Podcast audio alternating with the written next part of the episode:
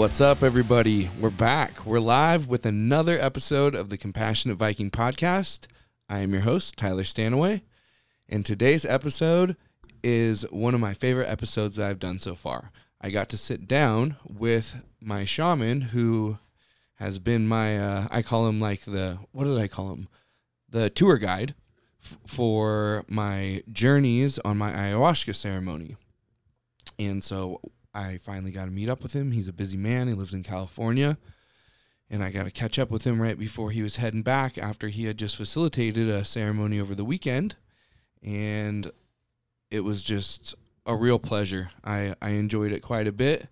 And I can't, I, I want to say I can't wait to get back into a ceremony. However, it's uh, frightening at the same time it's about one of the only things I can think of that actually kind of puts fear in my fucking heart, which is crazy considering all the things that I have done and do. But man, spiritual jujitsu is what I call it, and it's a real doozy. So, being that my podcast was really about ayahuasca and and ceremonies and the the perspective of a facilitator or shaman or minister himself, I figured the herb of the week this week would be ayahuasca. So ayahuasca, I'm just gonna go off Wikipedia, even though I don't know how accurate it is, but usually they don't really lie about this kind of shit. it says ayahuasca is a South American psychoactive and entheogenic brewed drink traditionally used both socially and as a ceremonial or shamanic spiritual medicine among the indigenous peoples of the Amazon basin, and more recently in Western society. The tea causes altered states of consciousness, often known as a psychedelic experience, which include visual hallucinations and altered perceptions of reality. Ayahuasca is commonly made from the, which is I, I think it's called the the vine of the soul, which just it's a Latin name and I don't know how to how to say it. So it's the ayahuasca vine, and then the other shrub, which is called chacruna, and it says or a substitute and other ingredients, including all these other fucking plants that I don't know what they are. A chemically uh, a chemically similar preparation, sometimes called pharmahuasca, can be prepared using N,N-dimethyltryptamine or DMT, and a pharmaceutical monoamine oxidase inhibitor, or MAOI, such as a moclobemide, or I don't even know these terms, guys. It says internationally, the Convention of Psychotropic Substances lists the ingredient DMT as a Schedule 1 drug, but does not control the cultivation of plants from which it can be derived, similarly to the legal gray area position of psychedelic plants like peyote or other mescaline containing cacti. Ayahuasca is known by nam- many names throughout the northern South America basin. In Brazil, ayahuasca is the traditional spelling of the word. says in Brazil, the brew and the liana are informally called either caapi or quipo. The letters for Portuguese for wood climbing vine. History Evidence of ayahuasca use dates back at least 1,000 years, as demonstrated by a bundle containing the residue of ayahuasca ingredients and various other preserved shamanic substances in a cave in southwestern Bolivia discovered in 2010. In the 16th century, Christian missionaries from Spain first encountered indigenous western Amazonian basin South Americans using ayahuasca. Their earliest reports described it as the work of the devil in 1905 the active chemical cons- constituent of B caapi was named telepathine, but in 1927 it was found to be identical to a chemical already isolated from the Peganum harmala, and it was given the name harmine. Beat writer William S. Burroughs read a paper by Richard Evans Schultes on the subject, and while traveling through South America in the early 1950s, sought out ayahuasca in the hopes that it could relieve or cure opiate addiction. Ayahuasca became more widely known when the McKenna brothers published their experience in the Amazon, The True Hallucinations. Dennis McKenna later studied pharmacology, botany, and chemistry of ayahuasca, in which he became the subject of his master thesis. So, ayahuasca, the tea that I drink is you can't just you can't just have the vine. You have to have uh, the chacruna leaves with it. So, if I understand it right, let's see here. Um, I don't know what one contains the DMT. One of them contains the DMT, and the other one contains, um, it contains the what is it molecule or the whatever's inside of it that makes it to where the DMT can pass through your blood brain barrier. Because our bodies already produce DMT, and I think like all foods and plants actually have DMT in it, but we're not affected by it unless we're sleeping in REM sleep, or because that's that's where we're producing it ourselves. And I think there's other ways you can do it too through breath breath work and meditation and Reiki energy and all, there's many other ways. So our body makes it, but if you were to take it, you can't just eat it because your body will will not allow it to go through the blood brain barrier. So I think it just eats it up too fast or something. So you have to have, I think the leaves. Um, but don't quote me. It could be the vine. Either way, you have to have the ayahuasca vine and you have to have the leaves. And I don't know how they brew it, but they fucking brew it and they make a tea. And fuck, it's crazy. But it was also one of the most life changing, beneficial things I've ever done in my life. To the point where I went like once a month for a couple months and then I have I haven't been since I believe it was like September. Yeah, I think September, maybe October. No, September. And I'm feeling like I could go back, but I definitely needed some time off to integrate all of the information that I had acquired. It was it was insane. So the reason why I think that this is so profound is because I'm someone who had a lot of trauma. I mean, not as much as some people, but more than normal or more than what should be allowed. And I tried many different ways to heal myself. I have been to rehabilitation centers. I have talked to counselors. I have talked to therapists, psychiatrists. I've been to, um, I've listened to podcasts. I've signed up for like different uh, men's groups. I've read books.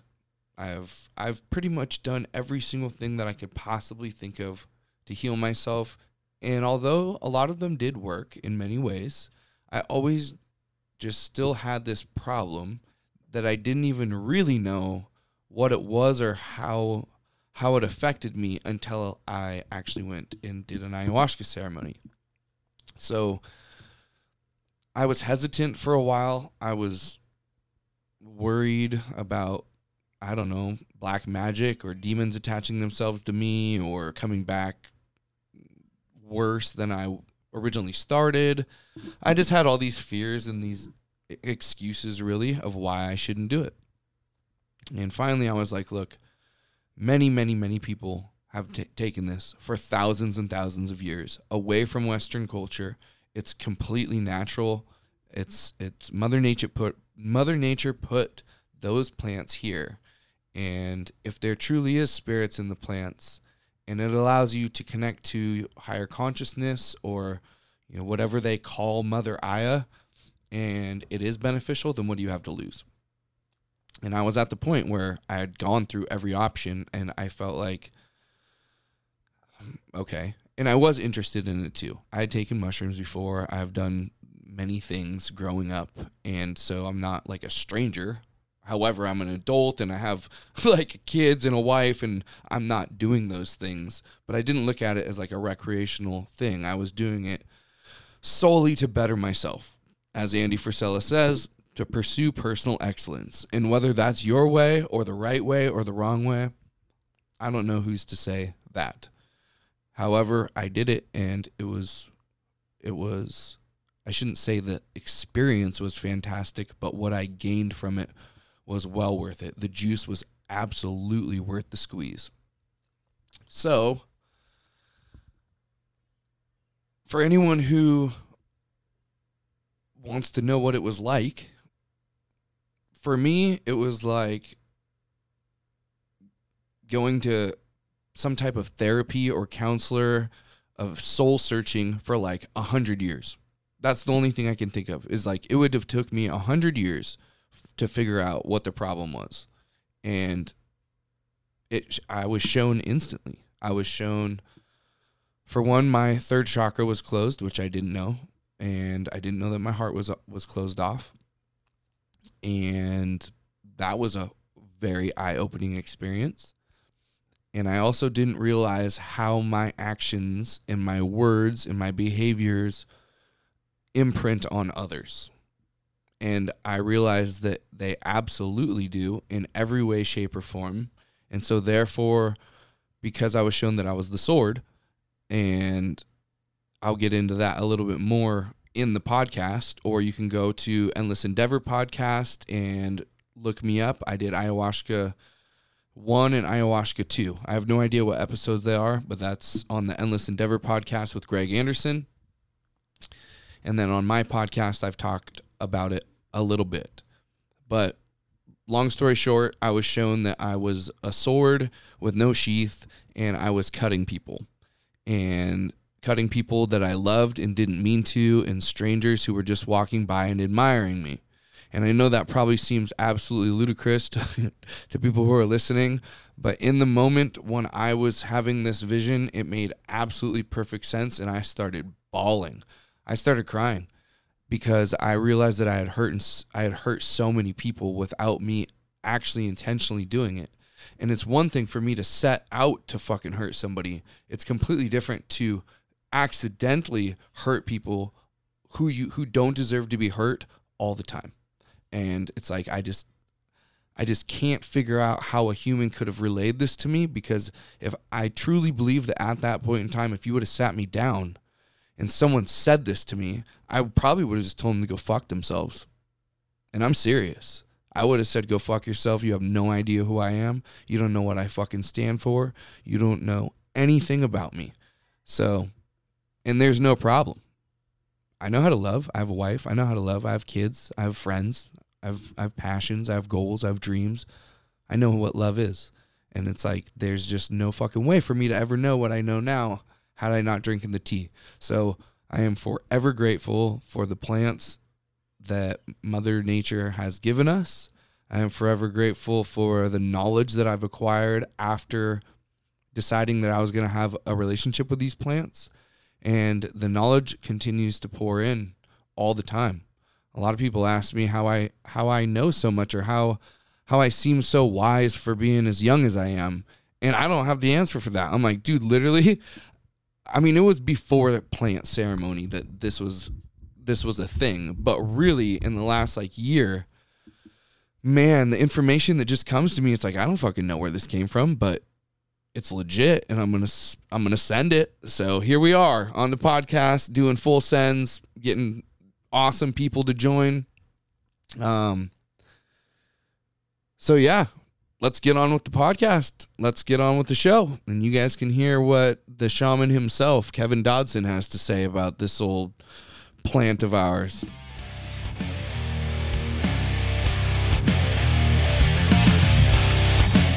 Hey guys, before we start the podcast, I want to give a huge shout out to NFS Company out in Colorado Springs.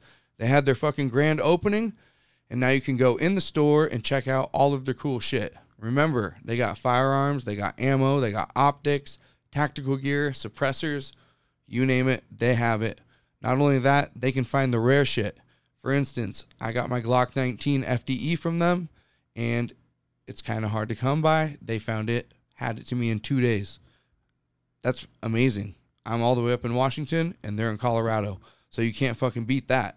On top of that, anyone looking for preparedness for firearms training, they got a private range out there with a badass 10th Group Special Forces instructor. I don't know if you guys know, but finding people with that expertise is kind of hard to come by these days.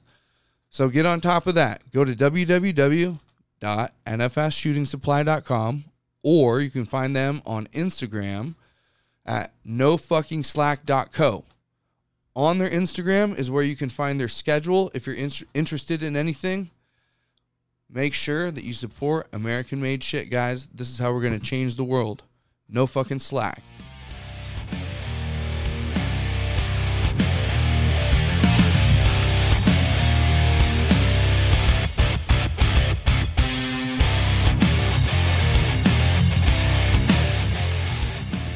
What's up, guys? We're live, and I am here with my shaman. Is that what I'd call you, Kevin? Yeah, sure. That's okay. That works. Okay. So I finally got to have a podcast with him and sit down, and we're here at the retreat, and he just got doing doing his thing, and I I wanted to catch him before he headed back to California. Yeah. So Here for a limited time. uh, it's it's really awesome, and I think we should just start off with who are you, where you grow up, and Sure. we'll get to this point right now. The story, the history. Yeah, the of me. history. So, uh, yeah, well, my name's Kevin, and I am, how old am I now? Like 55, I guess. Okay. Uh, so I grew up in Southern Oregon. Um, you know, graduated high school back in the mid 80s. Uh, pretty much an all American upbringing, you know, living in, uh, you know, small town America. Yeah. And, um, you know, for those younger members of your audience, yeah, that was right at the height of the Cold War, right? So Yeah. it was pretty much a foregone conclusion that we were going to be fighting the Soviets at some point. And so, you know, it just seemed like a lot of, uh, you know, kind of American patriotism, spirit, that kind of thing. So I went right from uh, high school into West Point. Okay. And so I was there for four years, uh, graduated, was commissioned lieutenant, went into the Army, um, and I was in the Army for, you know, about five years uh, before I got out. Um, and during that time, did a lot of fun stuff, you know, that, that young men want to do. Yeah. now, I came in at a time right between. Uh, I missed both the Gulf Wars, which at the time I was, you know, thought was a big loss. But uh, looking back on it, I'm super glad that I didn't have to go through that yeah. No shit. so yeah, so I came in between Gulf One and Gulf Two. Um, you know, did the typical Army thing. I was an armor officer. I, uh, you know, Ranger qualified. Went to Ranger school. Went to Airborne school, Air Assault school, that stuff. And so I had a really good, you know, experience and was part of the 82nd Airborne uh, for a number of years. So um, then I got out. Realized I didn't, you know, didn't know why, but I just wasn't being called to continue in that particular line of work um, for a variety of reasons. And, and one of the main ones being like the Cold War ended, you Yeah. know, so no one really knew what to do. So it was a it was a weird time in America, you know, like your major enemy just disappeared, and so now you know how do you and you've really been kind of organizing your society to uh, take that on. So really from the late '90s when the whole thing collapsed until kind of mid '90s, there was a little bit of you know I think wandering around from the military um, until you know Gulf Two kicked off. Yeah. So anyway, so I left that. I went to business school, got my MBA, went to Wharton, um, which was the top business schools, it still is. And from there, went right into corporate America, and then was there for, you know, moved out to Silicon Valley, um, caught the internet startup, you know, revolution. This would have been circa kind of late '90s, Okay. and then just really pursued a career in internet startups for, you know, uh, 20 years basically. Um, had some ups and downs, you know, minor successes, nothing major. Um, and then I found myself living down in Silicon Valley, and it was probably early. Um, when would this have been? Maybe 2000, you know, seven, 2008, probably. And I was just really, I had a business, a couple of business failures. I was just, just tired of it all, you Okay. know, and I just could not, you know, whatever money I had, I'd spent on uh, other startup stuff. And I was just like soul weary, is the way I describe it. And so, yeah, this would have been, yeah, uh, you know, late, yeah, late 2000, late 2010s, you know, Mm-hmm. 2008, something like that.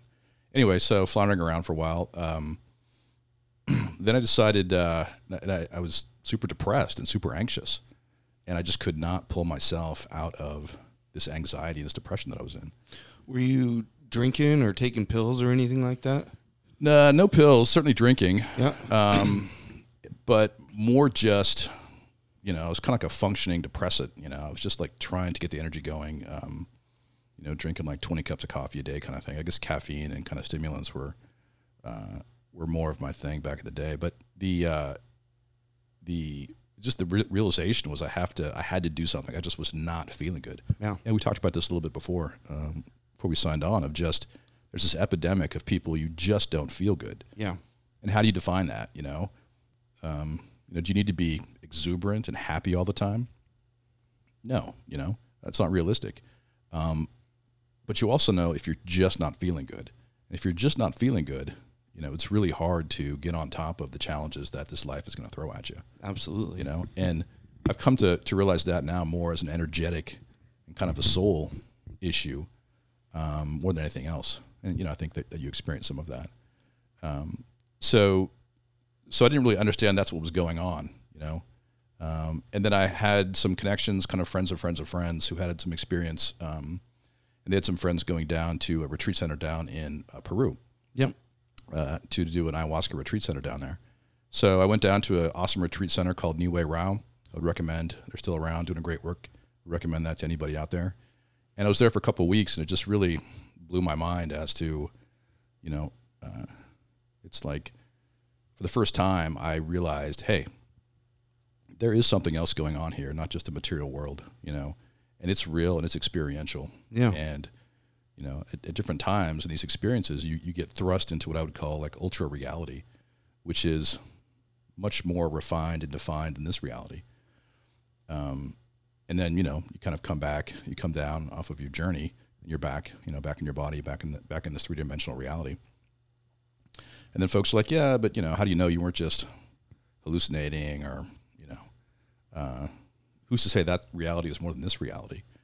And I liken that to thinking about it like when you're dreaming, when you're sleeping dreaming, you know, you don't know there's a higher reality, i.e., this reality we're in right now, until you wake up. Right? Yep. And you're like, oh, okay, I was dreaming. Things were foggy. It was confusing. You know, uh, now I'm here in this reality. You know, physics works. you know, like I'm more awake. Things are clear. There's a, there's a kind of a, a linear kind of idea around time in this world, in this reality, that kind of thing. Well, the same thing, right? Once you once you um, you know, take some hallucinogenics, you get into a place of ultra reality. You know, whether it's psilocybin or whether it's ayahuasca or whether it's, you know, it could be anyone anyone of the cactus family. You know, there there you can get out there, and then you just wake up into a reality that's far more real than this reality. Yeah. And then when you come back down, you come back in, you realize, oh, that was more. I know that was more real than this, and this feels very sleepy and kind of very gross and very like, you know, not not gross like bad, just like very you know, it's like I liken it to that old game SimCity. You know, mm-hmm. um, where you're, you know, or you have these little people you're moving around and you feed them and you know they do stuff. Uh, but it's a simulation, right? It's a it's a simple simulation of this reality we live in, and so, you know, I think at least the way I'm thinking about it now, this is basically a simulation that we're in, Yeah. and it's a simplified version of that bigger reality. Of whatever the big one is. Yeah, yeah. And and there are many ways of getting there. I think you can meditation, right? Yeah. I think the, certainly the Buddhists are onto something.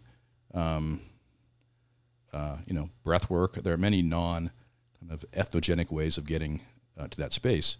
Um, but you know, this is a pretty popular way of doing it because it's a kind of a, a sure thing. You know, Oh, fucking you're gonna you're gonna whether you want to or not, you're gonna gonna head in the rabbit hole. That's it. That's it's definitely you know I've done breath work, which I've heard you know due to the certain breath work and the breathing that you would release a little bit of DMT. Yeah. and you know all these things. Sure. Which sure, I've heard uh, you know I've done ice baths and cold plunges. Yeah. I've done meditation, which I'm terrible at. I end up just usually falling asleep or thinking about what I need to do. Yeah. So I need to do Yeah. better at meditation. Yeah. But so far for me personally, none of those even they're not even like on the same plane as Yeah. Drinking that tea. Yeah, yeah, no, no, for sure, and uh, yeah, and and so I found myself kind of living this conventional life of what the world says is a success. You know, getting to a place where I wasn't happy. I just didn't feel good. Um, and for the first time, again, I was thinking about, oh, I could see killing myself. Like I was so miserable. You're like, you know, when you're feeling good, you're like, oh, how could you ever think about doing that? But then when you're feeling really bad, you're just like, look, there's just not enough juice to squeeze anymore. I'm, I'm just beat, you know, Yeah. and I got no place to go. And you think about like, you know, the the horrible kind of rise in suicide rates, you know, among uh, you know our military professional, uh, especially folks coming back from war.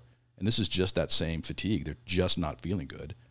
And like I said, I've come to realize that as more of an energetic and a soul issue, uh, not so much a biochemical issue. And so we're treating it the way we are through kind of the allopathic, you know, uh, uh, you know, medical community, antidepressants and anxiety medicine, all this kind of stuff. Um, but that's just masking the symptoms to some degree, if, Yeah. it's, if it's even doing that, right? Yeah. It's not addressing the soul issue, you know. So I kind of ran across this. I went into Peru, did this thing, and it was just clear to me that I was kind of thinking about things wrong, and I and I felt so much better after releasing all of this crap from my childhood, you know, from past lives, you know. And I didn't really believe any of this stuff going down there. You know, I was pretty much kind of not quite atheist, agnostic, didn't really know. I was raised a conservative Christian, so I'd, I'd seen that whole thing Yeah. and realized that really stopped making any sense for me, you know, kind of 15, 16, 17. Yeah. Um, and so I was just kind of really didn't have a spirituality. So I did the experience and then I came back and was like, okay, there's something here for sure. And I really need to, I need to uh, find out what's going on, you know, with me. Yeah. And A, I'm you know, also a curious person. So you're just like, really, what the fuck is going on here? Yeah. You know, you're all of a sudden you realize, hey, I'm like a human being walking around, you know, and you have an experience that gets you out of that. You get a new perspective. You're like, okay, I've had this amazing perspective, many experiences now. Like, what's really going on? What, what am I supposed to be doing here? Yeah. You know, I feel better now. I feel like I've just dumped 100 pounds of energy weight of trauma from childhood, all kinds of stuff, you know. And I I think I had a relatively reasonable childhood, but just, you know, it's hard to get through any kind of childhood, just just the trauma of being born. Yeah. You know, I've been shown this on many of my journeys of just coming in, right? You're on the other side, and it really is. It kind of reminds me of that, you know, the old movie Terminator with Arnold Schwarzenegger when he kind of enters into, you know, the Matrix or whatever. He, he comes back in time. You know, he just kind of like, you know, lands basically in like the middle of New York or something, and he's all steaming, you know, and he's all greasy, just like, oh, you know, what the fuck just happened? Yeah. So I feel like that when you're when you're on the other side, you come in and you just get injected into this matrix, um, you know, and and your soul, uh, you know, you become embodied as a fetus, right? Yeah. And right when you become animated, it's a huge shock to your system because you go from the other side where you have many more dimensions of knowledge, and then you get injected into this reality, and all of a sudden you're a little baby monkey, Yeah. you know, in a womb, you know, and you're just like you're in time and you're in space. And these are things that we all take for granted. This linear notion of time and time and space are connected, right? We know that.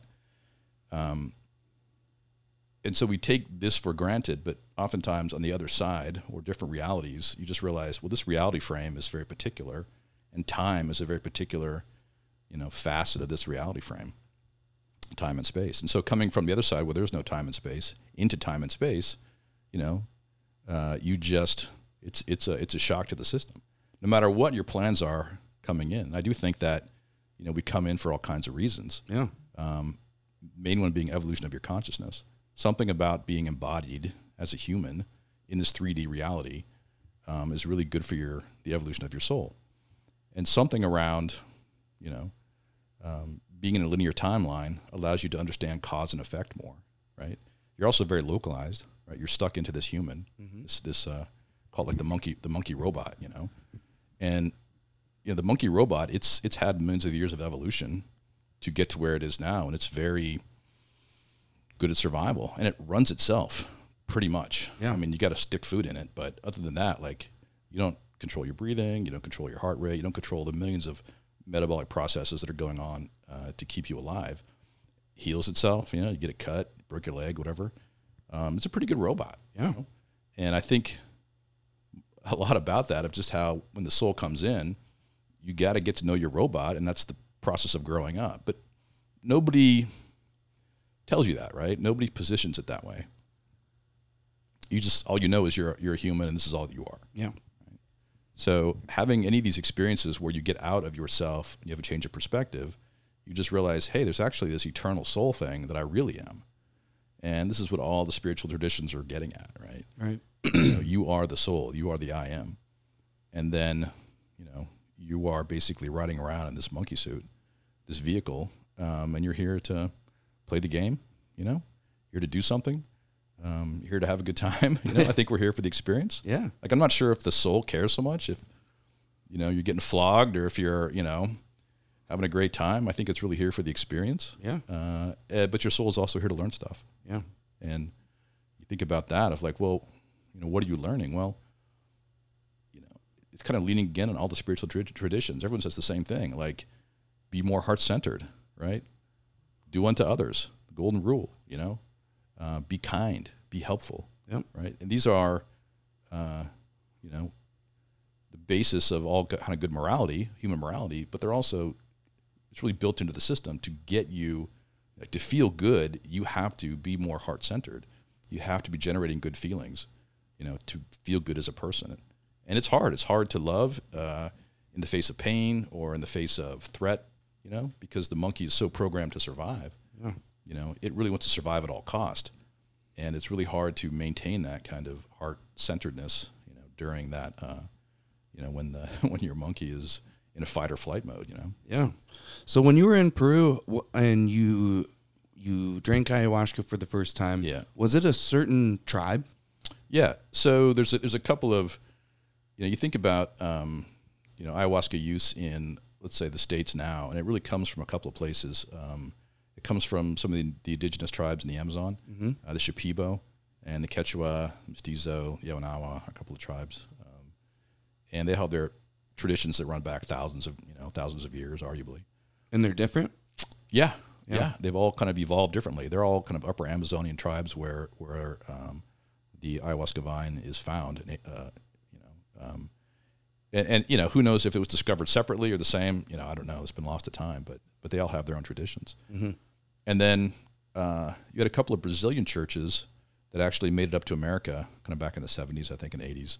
You have the um, Santo Daime Church, which was a church uh, out of Brazil, and it kind of combined Portuguese Catholicism with um, some of the uh, you know medicine, uh, like indigenous medicine rituals to create their own little their own their own kind of a church. And there are Santo Daime churches around, you know, the West Coast particularly, but they're all around America. And there's another Brazilian church called the UDV Church, which is very similar. It's a Brazilian church. I think it was formed in the '60s, whatever, in Brazil. And then there there are different, uh, you know, uh, churches up here in America. So really, you know, as it's practiced here, it's either coming like the traditions and um, how to do it are coming up from either those indigenous tribes or else coming from those Brazilian churches who are here. Okay. Okay. So then you did your ayahuasca Yeah. and you Yeah. came back. Yeah, I came back and you know I knew that I had this paradigm shifting. I, I just felt better. Yeah. I was like, great, this is a path uh, to feeling better, but it's not easy as you've experienced, right? Mm-hmm. Like changing your own energetic structure is uh, it can be very difficult work, and it takes a long time. It can, you know, like you just realize between your, uh, you know, your personality, your psychology, your, uh, you know, the the those codes that programming runs very very deep within you, and it's you know, you're being programmed from the time you're like I said, the time you animate your fetus, you know, pre-birth, you're being you're being conditioned and being programmed. Yeah. So it's unwinding some of those unhealthy programs, you know, take takes a while. So I, you know, came back early 2010s, I guess, um, and then you know was still doing Silicon Valley entrepreneur thing. Um, you know, joined a couple more startups and just kind of did that whole thing, but just really was not that satisfied with what I was doing. I could just tell, like, I'm like, this is not really where I belong. But at the time, you know, my ego was still driving towards making money, you know, having that having that big payoff at some point, and so I was really kind of willing to sacrifice it all still for that. But it's just really, again, I could feel myself slipping back into that um, place of unhappiness. Uh, at the same time, I knew I needed to, or I wanted to continue to do the medicine work, and so I looked around. Um, at that point in time, there weren't a lot of opportunities to do it in the states, so I was getting ready to go back to Peru, and I, uh, you know, ran across a local uh, medicine church that I then joined and was doing work with, um, and just, you know, over the years, ended up percolating up, started to do some helping, some assisting, and then became a minister in the church. You know, about three or four years ago, I guess, maybe more, five years ago. Yeah. And again, this is a work I never intended on doing, and now I'm basically doing splitting my time. Uh, you know, half my time is doing um, work for this uh, as, a, as a minister, basically, right in the medicine church. Yeah. And I also have another um, tech startup I'm doing on the side around energy.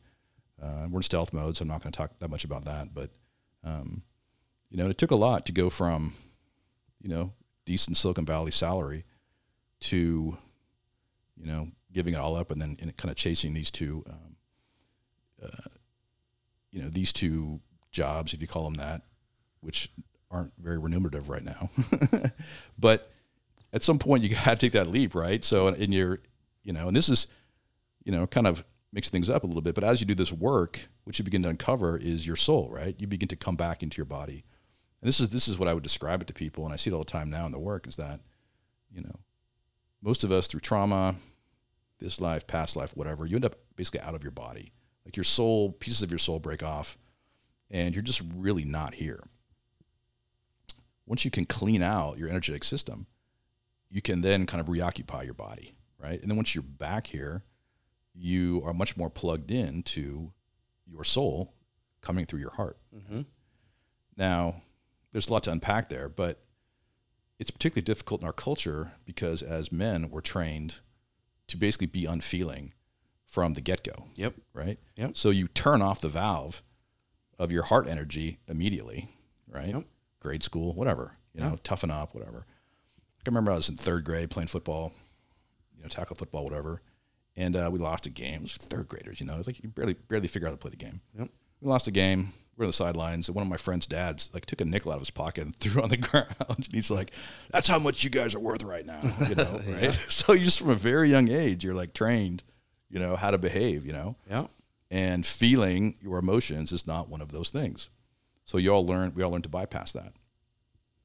So that's not the way that human beings are made to function. You know, it's not the way the soul is made to function. Mm-hmm. And you can tough it out through your 20s, probably, and your 30s, you know. But by the time you hit like 40, most men are in like a soul crisis because they've just turned themselves off so much and they don't know how to turn themselves back on again. Yeah. They know something's wrong. They're not feeling good. They're not behaving properly. They kind of know that, but there's really no understanding of what's going on that's creating that. That was me. Yeah, yeah. And so that leads to what? Alcoholism, you know, beating your wife, beating your kids, whatever. yeah, All- whatever all- craziness. All, the ills. You know, shooting shooting up the Walmart, whatever. Yeah. Like all the craziness Being is fucking happening. crazy. Yeah, and this is this toxic masculinity that has really gotten traction, Yep. you know, here, here in our culture, and it's, uh, you know, it's it's needs to be addressed, you know, and I think a lot about that as working with folks here, even myself, of like, how do you go from? It took me a decade to really open up my heart and to come back into my body, and be like, oh, now I'm finally here. Like, I had to get through a lot of, work through a lot of stuff. And then what you realize is once you come back into your heart is there's this whole other information system that is related to your. I'm going to talk about your heart. I'm going to talk about your spiritual heart, right? Yeah. Your heart, the middle of your chest. So we all have this energetic system, and a simplified version of that is just like the seven chakras, you know. And I used to think that was kind of like foofy new age craziness, you know, or maybe metaphorical, whatever. But doing this work, I really learned that no, man, like as you manifest, you know, look, we're in this giant simulation, right? How do you manifest your soul energy into this, you know, monkey robot? Well, it comes through these chakra points, these chakra systems. So whether it's your, and, you know, you have seven big ones, right? The root chakra is the base of your spine. Yeah. Why don't you Why don't you go through them real quick? Yeah, I'll talk about it. So, so the root chakra is the base of your spine. Uh, your second chakra is um, your sacral chakra. It's like two inches below your belly button. Um, you know, your your third chakra is right around your uh, solar plexus. Your fourth chakra is your heart. Fifth chakra is your throat. Your uh, sixth chakra is your third eye, middle of your forehead, and your fourth chakra is the top of your top of your head, your crown. And some might say there are other chakras that go up, but those are the main ones in the body, and they're kind of split. So the heart is in the center, and then your higher chakras really are pulling energy from above, and your lower chakras are there are your the chakras that are helping you manifest into this reality, and they all are doing different things. So they're all, and again, this is my own kind of conception of what's happening. I should preface all this by saying that whenever you're talking about any kind of spiritual truth, um, you know, I kind of forget who did this. I heard this from this guy, um, Adyashanti, the spiritual teacher, talked about, you know, any spiritual truth is just the finger pointing at the spiritual truth, you know, and not to confuse the finger pointing with the actual truth. Because the actual truth cannot, you know, can't be spoken. You know, we're stuck here in the simulation. We have words. We use them. We're humans. This is the way we understand stuff. But once you get out of this, you just realize that, you know, that's a very limited, limited thing, right? So everything I'm saying now, these are just ideas, um, not the capital T truth, but like small t truth, or just ways of thinking about things because we are human. We are in these bodies. We have these brains. So just ways of thinking about things to make it easier, kind of thought ideas or thought forms or thought models to help you understand what's going on. Because they've they've you know things I've evolved to help me understand what's going on. Mm-hmm. Uh, so we're talking about the chakra system. So, and it's really if the system's not working properly, you're not flowing in these parts of your soul that you need to flow and to feel good, right? So, every seven chakra points, and each one of them is giving you some soul energy of a, of a certain kind. So, coming in, let's say through your root chakra, what's coming in there? The root chakra is really grounding you here into this 3D reality. And if you're feeling you have an open root chakra, it's working properly, you're feeling things like the universe is helping me, you know, I, I, I, I'm supposed to be here. Um, I have everything I need. I can survive. You know, I have the support of my family. Like it's basically survival. You feel like I can survive. Yeah. If that chakra is not working, damaged, whatever, blocked, you just never feel like you can survive. And I know when I started feeling anxious, I realized a lot of my anxiety back in the day was because my root chakra was closed, you know? And no amount of money, no amount of, you know, bunkers in your backyard are going to make you feel good, like you can survive if your root chakra is closed. So you can be the richest dude in the world with a closed root chakra, you're still going to feel like you're vulnerable. Yeah. You can be, you know, homeless dude living on the train tracks with a, you know, root chakra that's firing, and you're going to feel like the world's your oyster and the universe gives you everything you need. Yeah. It's- Blackberries it's- grow right behind you. Yeah, you got yeah, I got a half eaten cheeseburger here. Yeah. Perfect, you know. So it's not. It's very. It's not really that much to do with your material conditions on the outside. It's everything to do with the energy you're flowing through your system. Yeah. Second chakra, right? Life force energy, desire, right? Sometimes it's like the sexual chakra. It's sexual desire, but it's more broadly creativity, desire, life force energy. You know. So if you're feeling like you have little desire, you know, of course, if you have a little sex drive, you're just not feeling like you have a lot of joie de vivre or whatever. Second chakra issues. Third chakra is around self esteem and personal power, negative self talk, right? Low self esteem, you know. Um, all of these things are symptomatic of just a, a third chakra that's not working properly. And these can also be working, you know, there's the, there's the weak part of this. They can also be working, though, in a, in a toxic fashion, right? So if the third chakra is still not working properly, but you're projecting through it, that can lead to like domination, you know, uh, kind of bad, you know, being Right. a bad False, boss. false legends. Yeah, right? yeah, yeah. Just being a dick, you Yeah, know, whatever. exactly. This kind of, you know, projecting your power over your family or over, you know, being a bully, right? That can come out of the third chakra. So these are all the lower chakras attach you to this reality. Your heart is the center, right? This is why so much, you know, information comes into the heart chakra because it's linking, you know, heaven to the earth. So your heart chakra, middle of your chest, and that's really flowing in high heart energy, energy of universal love. You know, um, not to be confused with kind of human romantic, you know, monkey love. Yeah. You know, they, they can feel the same, but it's just a different quality. You know, it's it's uh it's the it's the best feeling, and really, I think this kind of universal love through through the heart chakra is the basis for all good feeling. Yeah. If you don't have this flowing, you're just not going to feel good. And so, when kind of going back to the earlier piece, which is when if you're just walking around not feeling good, it's because your heart is closed, and you don't even know it. You'd be like, "Oh no, I have emotions, or I get happy or sad." You know, like yeah, but it's different. Emotions are different than having that heart chakra open and flowing in that high heart energy into your system. And you've experienced that, right? Yeah, One hundred percent. Yeah. So you go from like, you know, not understanding what you're missing to all of a sudden that thing turns on and it's like a furnace. And you're just like, you're just like, I remember mine turned on. I was probably doing work.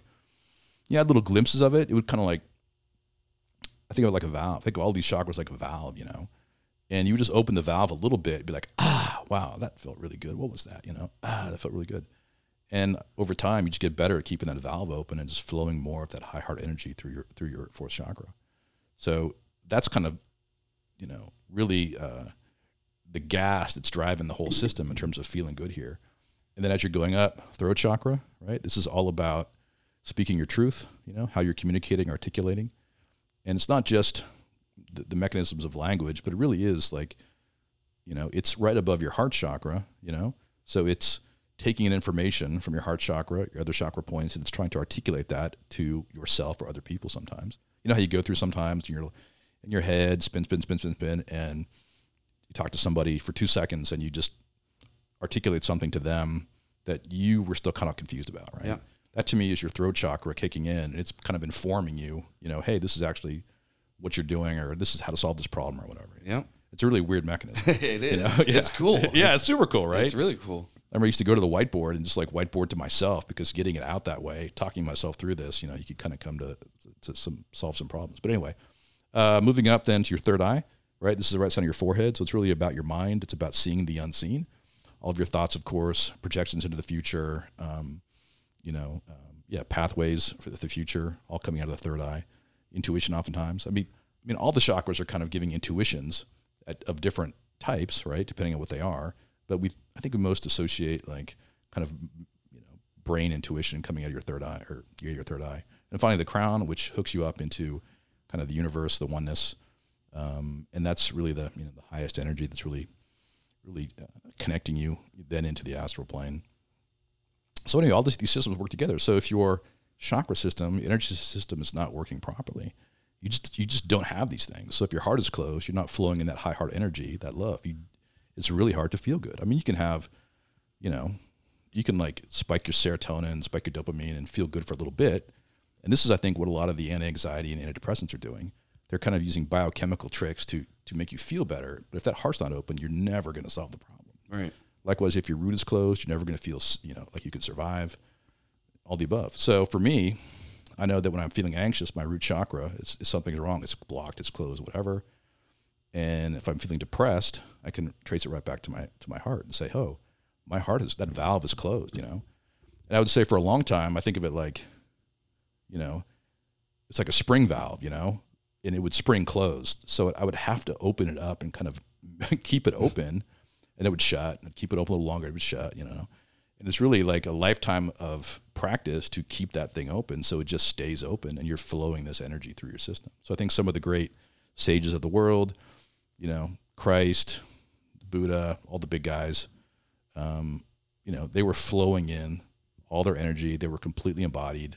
You know, they were flowing in you know, enough soul energy where they could basically change the vibration of the planet. Yeah. They call it Christ energy, right? Christ energy. And most people I work on now are walking around, I was the same way, with like between 10 and 20% of your soul energy coming through into the system. Yeah. So you're kind of moping around, doing crazy things, and you're wondering why. Well, it's because the monkey's kind of running the show, and the monkey's doing what it's programmed to do, and it's programmed through, you know, DNA and millions of years of evolution. It's programmed to survive in the way it knows how, right? as you begin to open up your chakra system, flow more of your soul energy, kind of clear out some of that past past uh, trauma and, or, or, trauma and past karma, you know, your soul begins to start to work the levers of your life, and that's why things look a lot different. And so when that happened for me, what happened? Well, I went from being, you know, the startup Silicon Valley corporate guy to all of a sudden now I'm doing, you know, shaman work, soul work, basically, and this is something my soul wanted to do. Mm-hmm. I mean, my ego still wants to be a Silicon Valley entrepreneur, you know, yeah, yeah. right? Yeah, that's what the ego wants. Absolutely. But the soul is like, no, this is this this is your path to do, and that became very clear. I mean, I fought it for a long, long time, yeah. you know, because the ego again, and I think the the you know, the masculine, getting kind of back to this toxic masculinity, the masculine ego can be very, uh, very firm, yeah, oh, very yes, rigid, right? Yeah, And you think about why that is, and and, and oftentimes I work with women as well, and um, you know, women their ego is not quite as firm or fixed, right? Particularly if they're mothers, you know, they're a little mm-hmm. bit more permeable. I think you have to be right to be able to to take in the needs of account of others. The nurture, yeah, the nurturing part, yeah. Yep. So if you're not wired that way, and and you know, we use kind of masculine, feminine, men and women, and I, you know, there there is certainly a biological difference, right? But there's also temperamental differences too, and so you know, you can you can be a more masculine oriented female, just as you can be a more kind of feminine oriented male. Yeah, yeah, we, we share yeah. that energy within yeah. us. Whatever it is, the yin and yang, right? That's that's kind of uh, another way to put it, right? Mm-hmm. Yin energy being more nurturing, you know, yang energy being more. Uh, well, just it's like the actual act itself, right? Like yang is more penetrative, yeah, and yin is more receptive, you know, and that's the way you know that's the way it works, right? Yeah. So this yang energy, and that's super useful right? For doing masculine stuff, you know, uh, protecting the tribe. Yep. Right. Doing the hard stuff like chasing the mastodon, you know, yep. riding the saber tooth tiger, whatever, yeah. whatever you're trying to do. Right. Yeah. And when I think about that, I think a lot about, you know, the ability for the masculine to compartmentalize. And this is something that, you know, I haven't heard a lot of people talking about and to be honest, I haven't done a ton of the research into the into the science part of it, but I do kind of, you know, uh, understand that the you know the female brain, the male brain, they have different levels of connectivity within the actual brain itself. And and, and I've heard other studies saying that's not true. I don't know, but I, but certainly it's true. I, I, you can you can see it in practice, which is men can get very compartmentalized. Yeah. Like you know, oh, you're a welder. You're like, I'm welding this thing. I'm just right here welding this thing. I'm not doing my taxes. I'm not thinking about the kids. I'm not thinking about Yep. the wife. I'm not thinking about. I mean, sometimes you daydream, but really, you're just like, I'm here doing this thing Yeah. and you can sit there and do that thing for a long time. And then when you're not doing that thing, you got to kind of come up and you got to change context and do something else, whatever. Um, well, this allows you to be very compartmentalized, but there's this kind of pathological compartmentalization that I think is toxic masculinity, in that you know you get drilled in so much you don't know how to come back out of that. Yep. You're just I'm compartmentalized. And this is, I think, when I think about uh, you know vets coming home, you know they're really compartmentalized so much they can't open their hearts back up. I see that. They're just stuck, Yep. and they know something's wrong. And you know, I think there's good intentions for the medical community to try to assist, but they don't realize it's not a brain disease, neurochemical, whatever. It's it's it's a soul sickness. Yep. You know, it's a soul sickness. Well, what do you think about this? Is this is my thought when I Yeah. when you take an 18 year old kid who has Yeah. really no idea what's going on in the world or who he is or Yeah. anything, and you strip him down and you build him up as a fucking war machine, Yeah. and you send him overseas and have him go kill bad guys, Yeah. quotes, Yeah. for however long, and then you bring him back and you put him into society, and you tell him to have a, a normal job. What do you? uh, I guess to me, it's like, of course his soul's fucked up. Yeah. You know, Of- well, and I and I I lived enough of that to recognize it, right? So I remember I was deployed to Panama on some training. There's a jungle warfare center down there when I was in the service, and we were down there for a while doing um, reconnaissance, you know, scout training, whatever, um, fun stuff.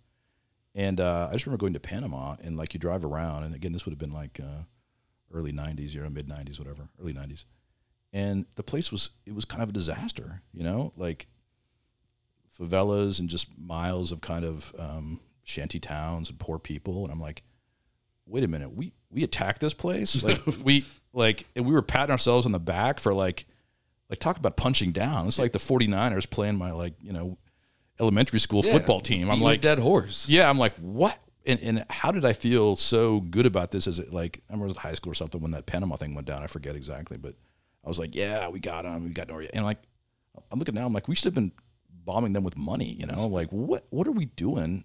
What what are we doing? What are we? What am I doing? Yeah. Um, and then once you kind of begin to, you know, so like I said, you're 18, you get programmed.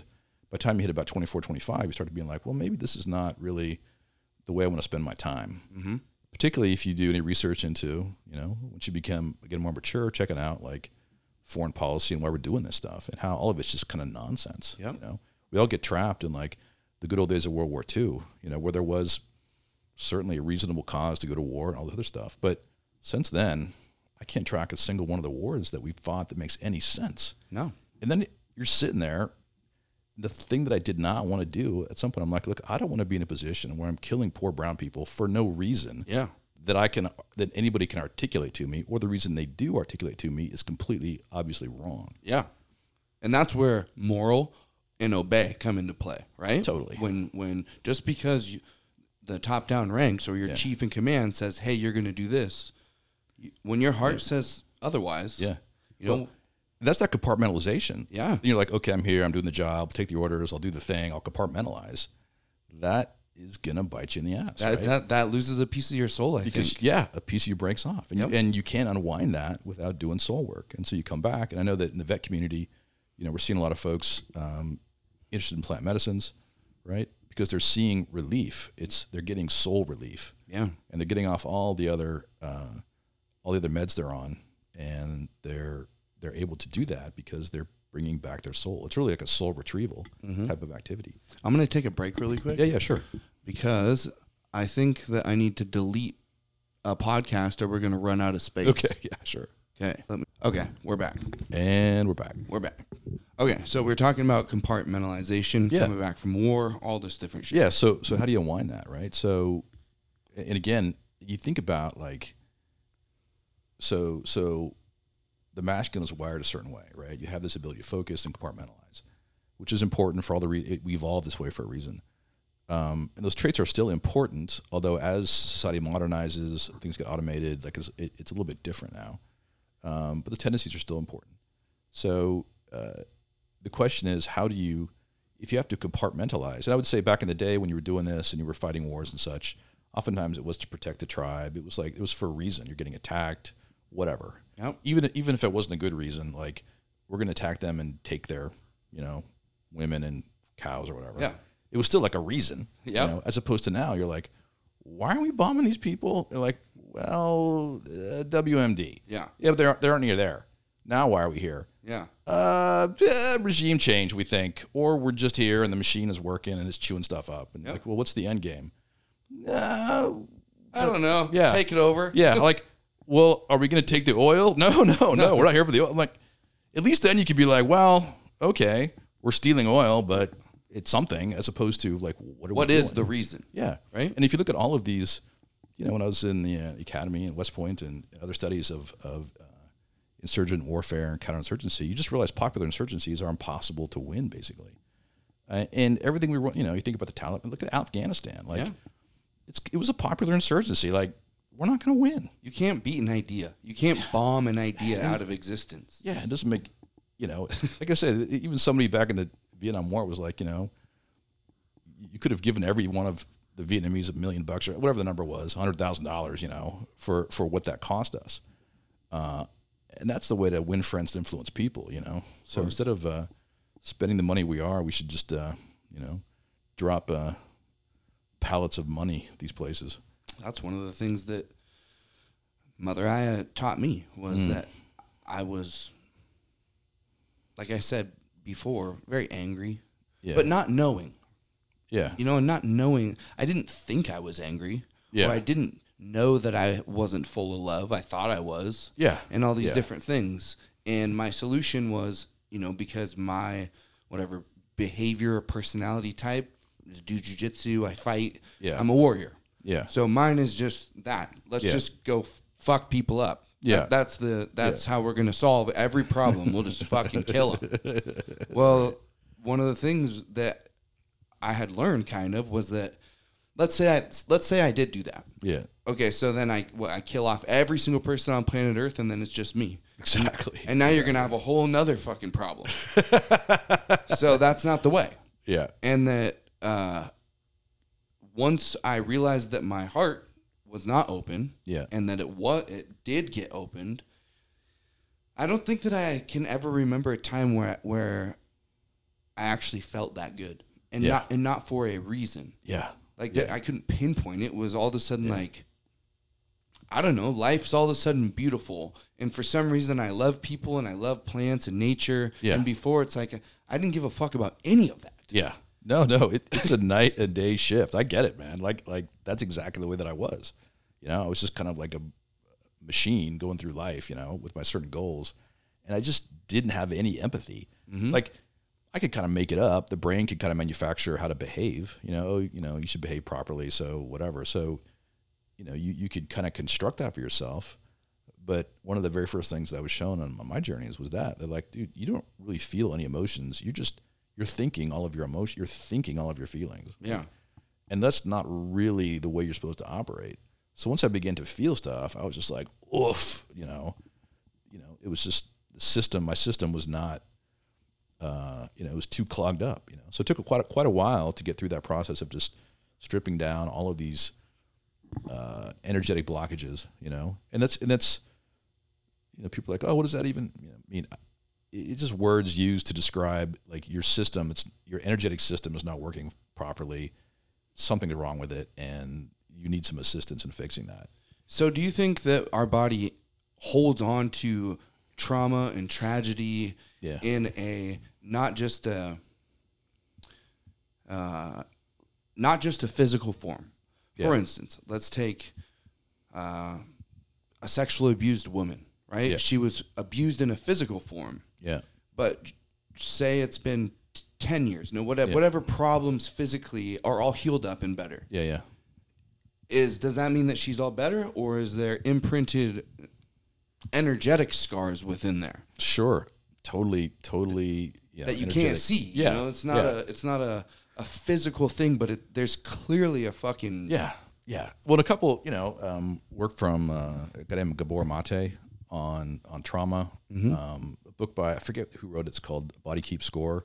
About that of like the your energetic system keeps this information, you know, and and your body like the energetics are kind of at the top and everything else is downstream. So your physical manifestation is downstream from the energetics, you know. So it all comes from the energy, let's say. So again, you have these you know, for simple model, these seven chakra points uh, are flowing in the soul energy from the ethereal realms, wherever the other side is, into this, into your, you know, physical system, and it's being created kind of an ongoing basis um, from the other side. So if you can change the energetics, that will change everything down in the physical, right? Because it's upstream of it. Um, but there's a bidirectional flow, right? So you can change, you know, you can manipulate the physical, and also you can change the energetics. That is seems to be a feature of the of the whole system. So I know uh, a lot of the work I do now is working on people physically, and and you know, if you you're just touching into places, and you're like, I don't know why it seems like you have a big chunk of something and energetic here, and if I just like really work on this spot, you're gonna have an exp- you're gonna purge, you know, you're gonna poop, you're gonna sweat, you're gonna cry, like some release is gonna happen through you, and you didn't even know, you know, you might not even know what it is.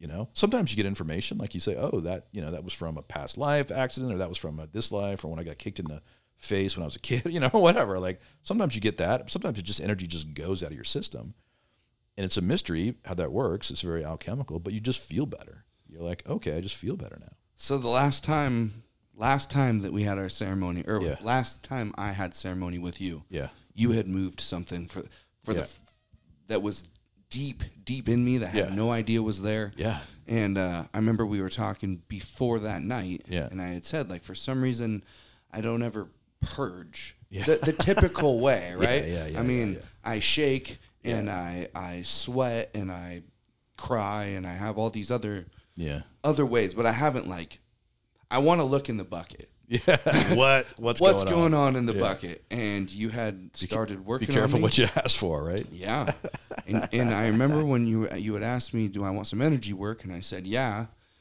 and I didn't, you know, I just thought it was going to be energy work, but then you built something. Something was being built in me. I'll never forget. It was right here in my Yeah, solar plexus. Yeah. and it got big enough to where I remember thinking, like, dude, I'm gonna fucking puke this thing up. I'm gonna do it. I'm gonna grab my bucket and I'm gonna Here get it, comes. out. Here it comes. And I remember, and I fucking I got it out, and Yeah. ever since that day, Yeah. I swear I I feel physically lighter. Yeah. It's crazy. It's crazy. So what's happening? So your third chakra, right? This is all around this kind of, you know, personal power, right? Whether it's good personal power in the form of self-esteem or it's negative in terms of bullying, whatever. Like it was all clogged up, you know. So clearing that out, and then whatever the magic of of of the medicine, you know, how whatever the alchemical. I mean, it's amazing.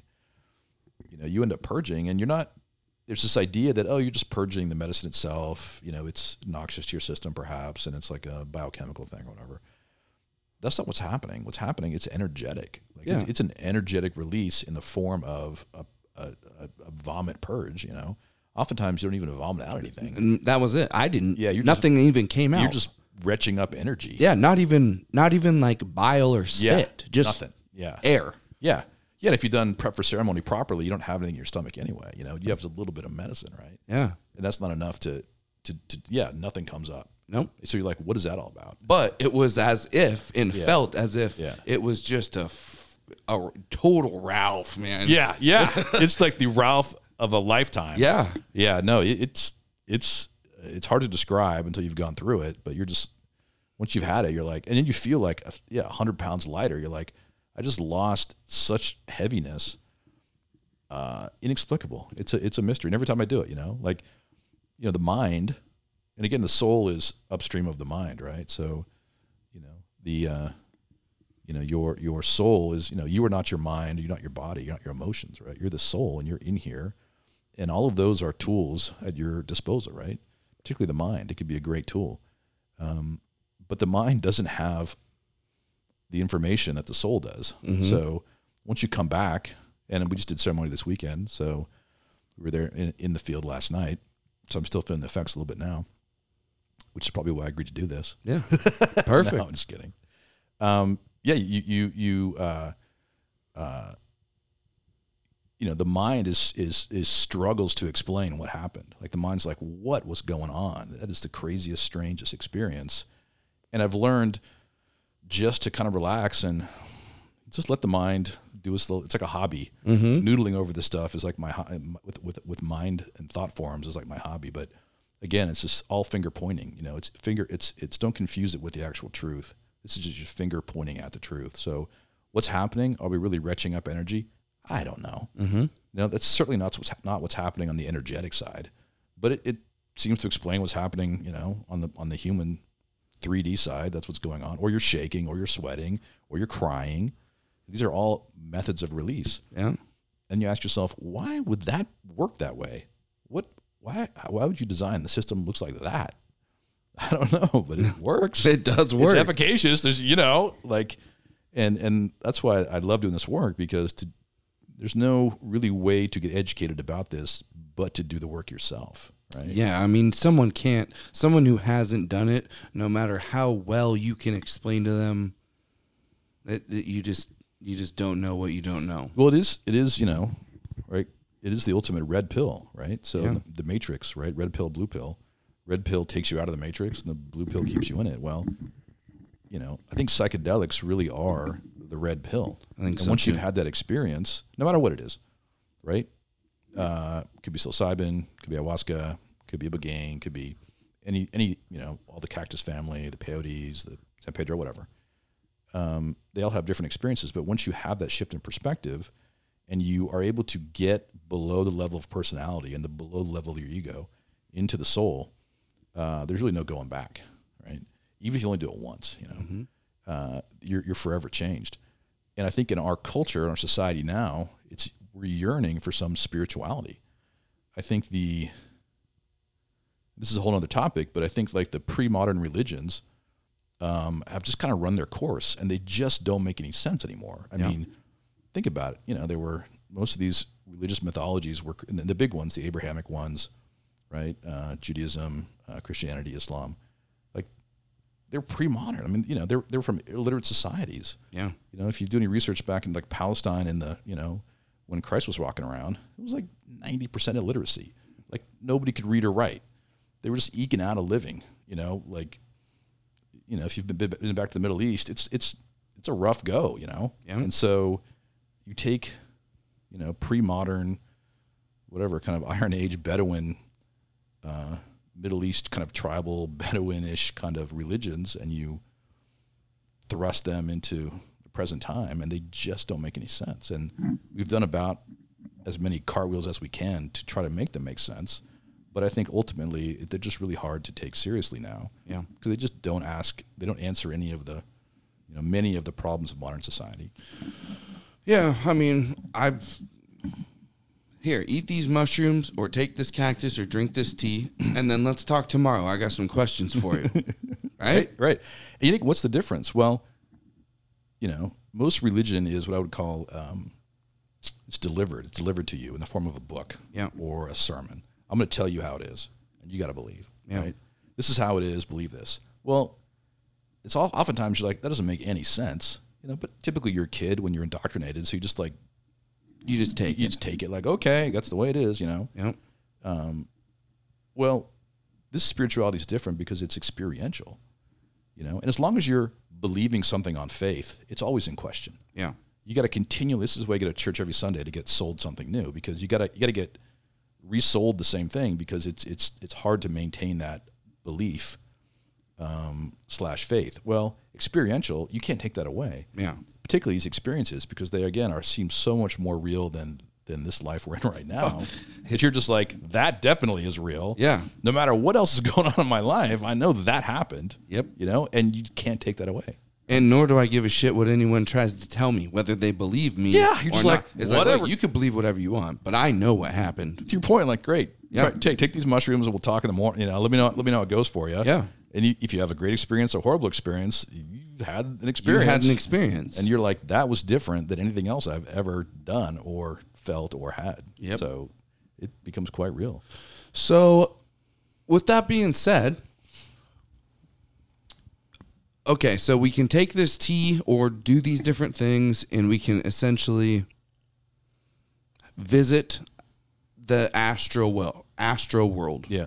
or or ether or whatever. Yeah. What do we call it? What do you call it?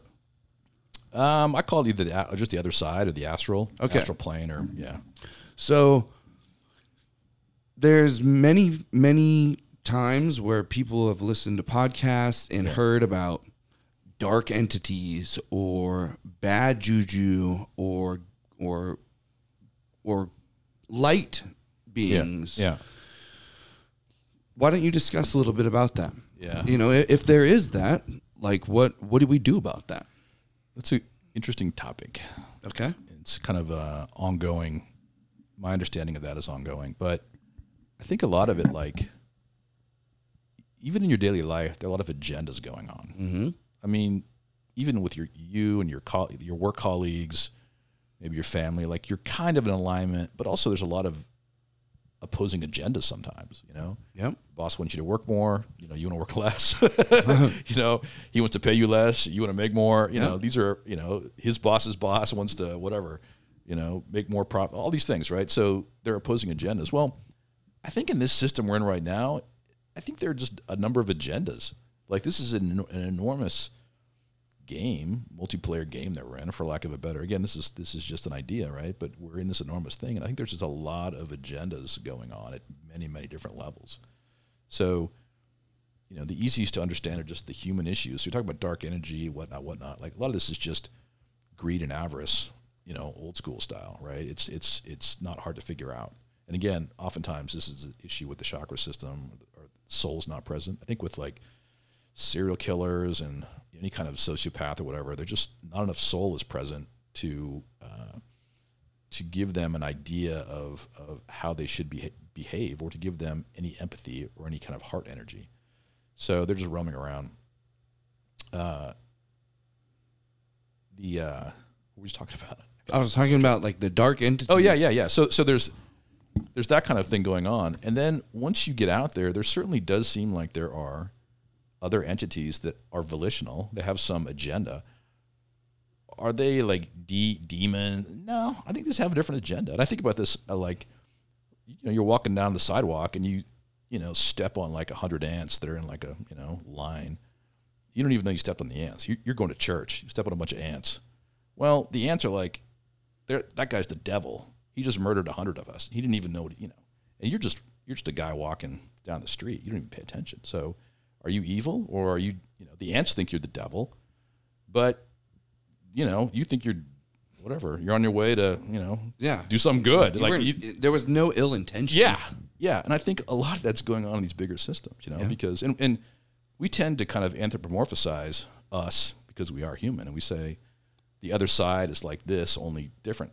Eh, I think I think you know things like emotions, like mammalian emotion, like this this whole like we're animals, you know, we are mammals, and we have emotions, right? And these things that we evolved because they're great survival mechanisms.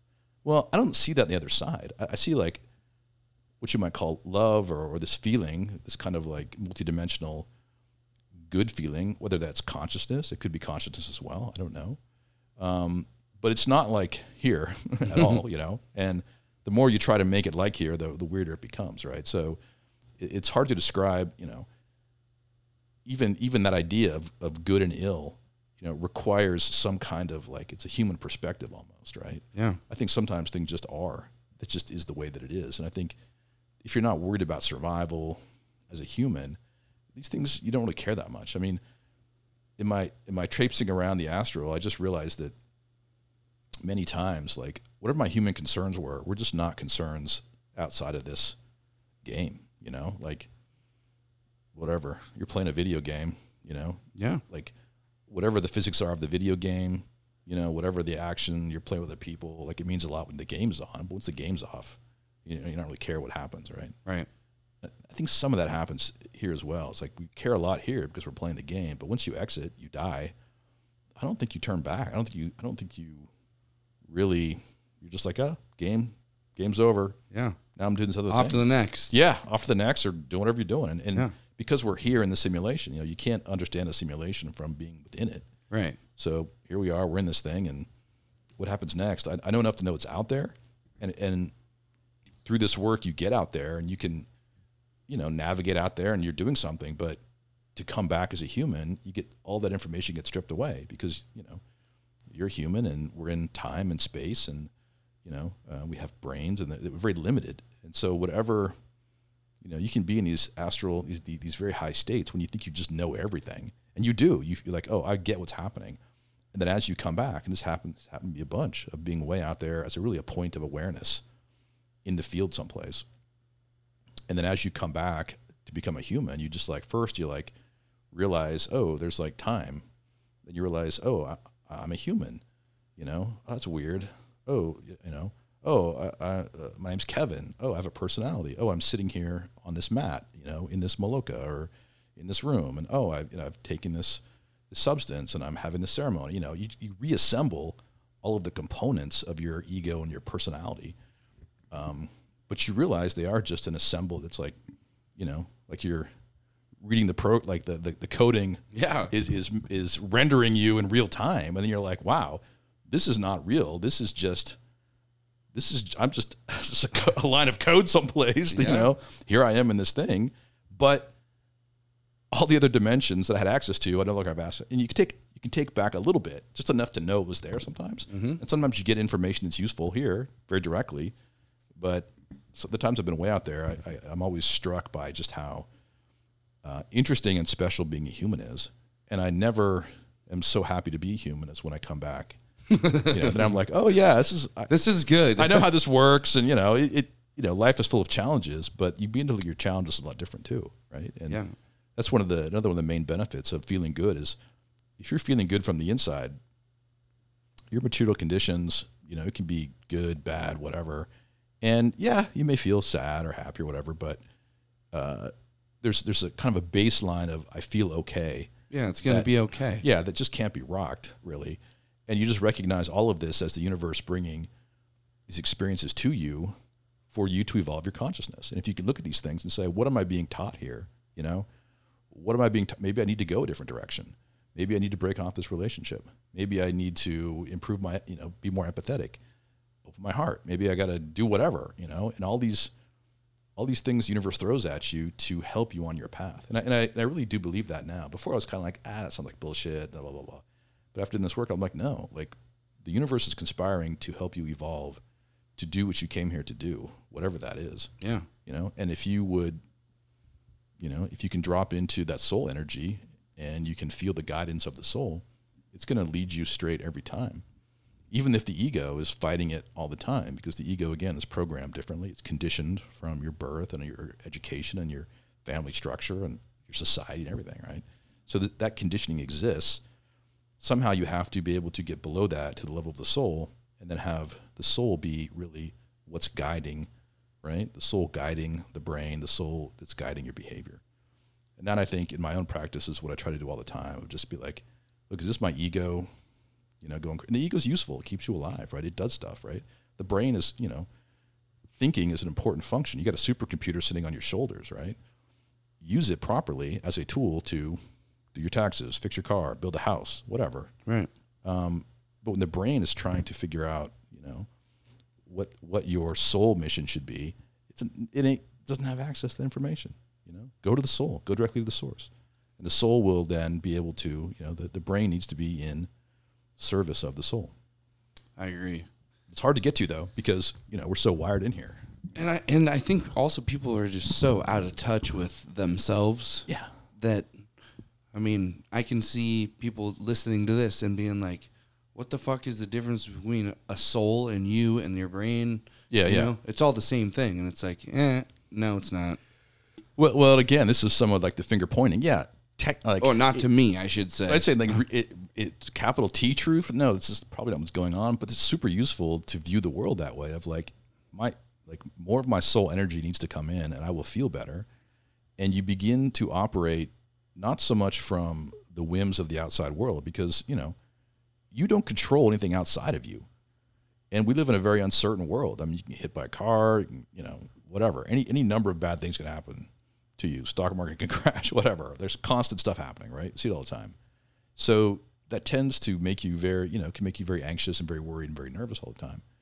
But if you can reclock yourself, right? And this again, this is spiritual practice from not being so focused out there, not generating your happiness from outside of yourself, new house, new car, you know, new relationship, whatever.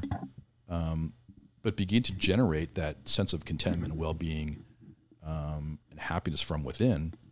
It just changes your entire perspective, and that really is the spiritual path. And at some point, you, you go down this, and I would say this medicine path is a spiritual path for sure. And you know, the church I work with, we're dedicated to helping folks wake up. Uh, and what does that even mean? You know, you hear it, people, oh, trying to wake up or wake up, blah blah blah. What does that even mean? Well, in this case, it means that you wake up to the fact that you're a soul and you're having this human experience. You know, and this is just one of the many. You know, I've been shown a bunch of different past lives and future lives, and you just realize you're playing this game for a long time. you know, you're in, you're out. You know, and uh, you know if you're so tied, and like the Buddhists would say, you know, kind of your cravings and aversions. If you're just trying to run towards your cravings or run away from your aversions, you're just never going to be really happy. Yeah. You know, but if you can recognize that outside world is, you know, you don't control and it's not going to be the foundation of your true well-being. That all comes from the inside. At some point, you begin to have a perspective from the inside out, and that's when you can. I think that's when the soul is enough of the soul is present that you can actually begin to operate that way. How do you think you can get? How do you get to the point where you're trying to operate from the from the inside, finding love from the inside? You know, some of it is just where you are in your evolutionary, like the evolution of your consciousness. Mm-hmm. I think a lot of lives you have, you're just maybe a newer soul and you're in, and or you're not that experienced with being human or something. I don't know, and you're just not really working on that thing. Yeah. Uh, and then at some point in your ex- in your evolution, when your soul's like, okay, it's time for the soul to wake up while you're embodied to do something, then you begin the process and you find your path, whether it's plant medicine or whether it's meditation or whether it's breath work or whether it's whatever. You know, there's a bunch of ways of getting there, I think. And and if you're, you know, if you, you know, I think a lot about about the role of intention, you know, intention and attention. And if your intention is to wake up, or if your intention is to reclock yourself from the inside out, and you begin to give that attention, things are going to start to flow your way. You know, Yeah. and it's never it seems like it's never super straightforward. Sometimes it is, right? Sometimes you universe gives you like a Scooby snack, and it's like, oh, I want this thing, and this thing shows up. You're like, oh, that's great. Yeah. Um, sometimes you got to work for it, you know. Um, but if you again have an intention, which is why intention setting is so important, and then give that intention attention, uh, things will begin to manifest that lead you on the right path. I think a lot of people don't even understand intentions. Yeah, right, You know, right. I don't think that they grasp the the energy that comes with intentions and what Yeah, what actually manifests when you're not paying attention to your intentions. Right, right. Because yeah, you're not paying attention. You Mhm. know, and, I, and I- it's also yeah, it's it's a little confusing too because the mind could have intentions, and not to confuse the egoic intentions with the soul's intentions, right? And I should yeah, it's good to step back and say that you know your experience here as a human is uh, to assist your soul in evolving. It's not here to make your ego happy Right. and the ego wants what the ego wants comfort status you know money in the bank Yeah. You know. Women. yeah all the above right Yeah. right this is what this is what the ego wants Yep. the soul He doesn't give a shit. does about not does that. not like this is not what we're here for and, and time and time again folks come into ceremony you know we always go through your what are your intentions for having the ceremony and so oftentimes it's just monkey concerns you know should I stay with my girlfriend or leave her? Should I take this job or this job? You know, should I buy a red car or the blue car? Should I, you know, da da da. And, and then you know, hour into ceremony, it's like blown out of the water, and none of that stuff. Then it all seems so stupid. You're Yep. like, who cares about all this stuff? You know, because then the soul is like, no, no, no, no, no. This is what we're working on. You know, we're working on your heart opening up, you flowing in more universal love, you getting your energetic system in place, you being a happier functioning human, and then you doing, you know, your soul's mission while you're here which is going to be in the service of the the greater whole Yeah. right? How are you serving? Like time and time again, when you come back and, and people evolve their consciousness, right? Where do they end up? They end up in service somehow. This is how I ended up here. Like I never intended on doing this stuff. This was this was the if you'd have told me, you know, whatever, ten years ago, hey, you're going to be doing this work, you know, uh, in a decade. This is how your life will be. I would have been like, what went wrong? Yeah. What went wrong in my life that this is where I ended up? You know, and now I see it as like the biggest blessing. So Yeah. I've never felt so good.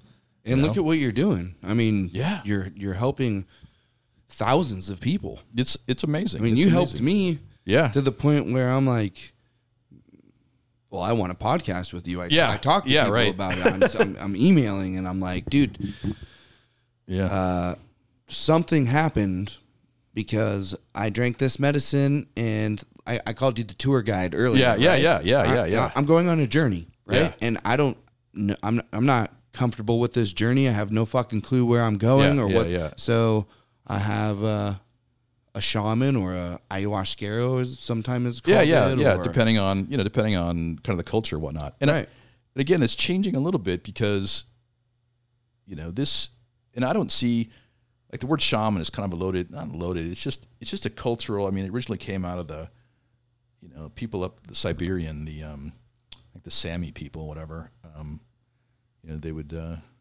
drink like the reindeer would eat. Uh, particular hallucinogenic mushroom, and the um, shamans would drink the urine. It would process it through the reindeer, and they would drink it, and they would you know have visions, whatever. And that's kind of where it came from, I believe. Um, but I see it more like a facilitator almost, Yeah. you know, because it's also not coming from me. Like little Kevin doesn't know. He's always like, "What the fuck is going on?" Mm-hmm. I'm just confused everybody else.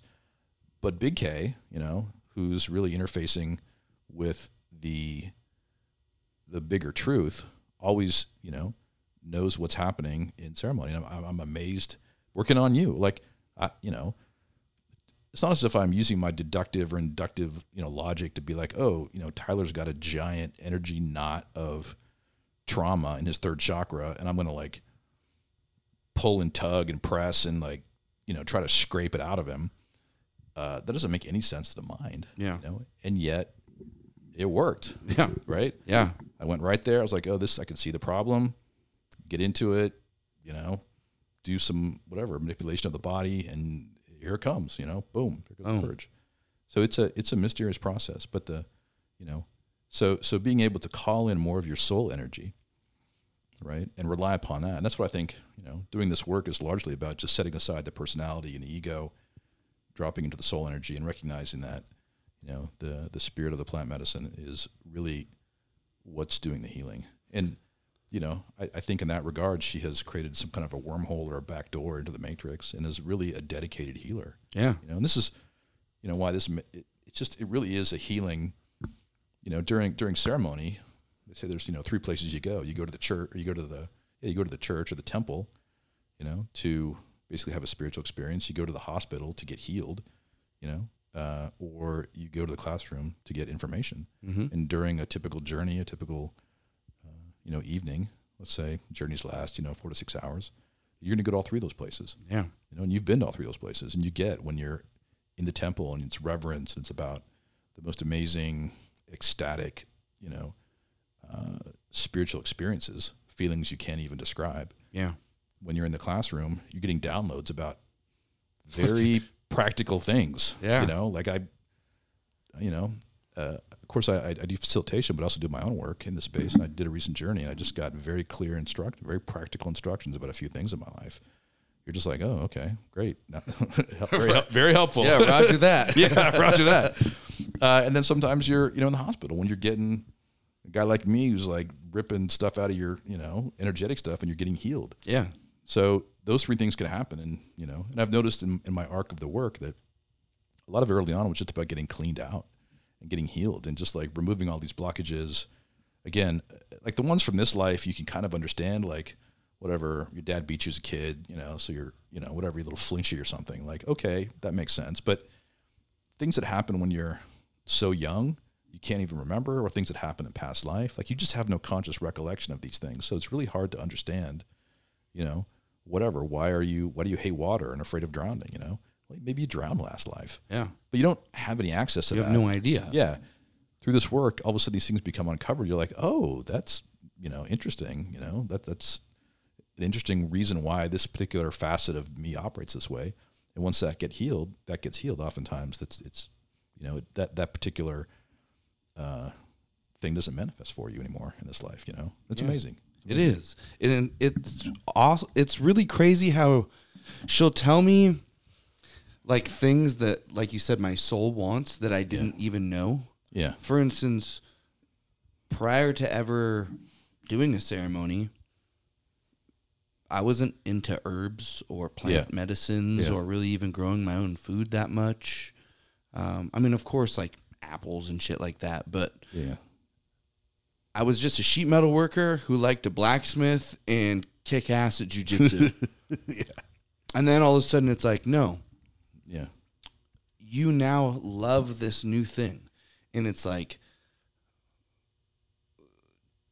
herbs. yeah. Herbs it's not, it's not even now you love this new thing. It's like you you've always probably loved it. Like we're just letting you know. I yeah, like, that. we're uncovering this for you. Be like more like, oh yeah, I do love. Like Yeah, I guess I didn't know that I, I didn't know, but now you're like, yeah, that's right. It, it She somehow made me gives she, you- like yeah. look at it or yeah, something. gives you permission, or because oftentimes in, in my own work, and I tell to people like if like the answer is right in front of you, but you ju- like we cannot see it for some reason. We're just blocked, right? And then you go into ceremony, and once that blockage is removed, you're like, oh yeah, that was so obvious all of the time, Mm-hmm. right in front of me, and all these arrows were pointing to it, and I just would not. My ego was too fixated or you know too stuck.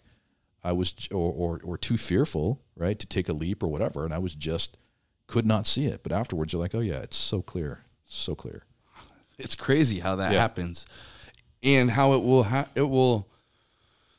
You know, it lasts longer than just that day. I will be Oh, yeah. at work, and I'll be getting like these thoughts where, Yeah. where the where the hell did these thoughts come from? Yeah. I never had thoughts like this before, and now all of a sudden it's like Yeah.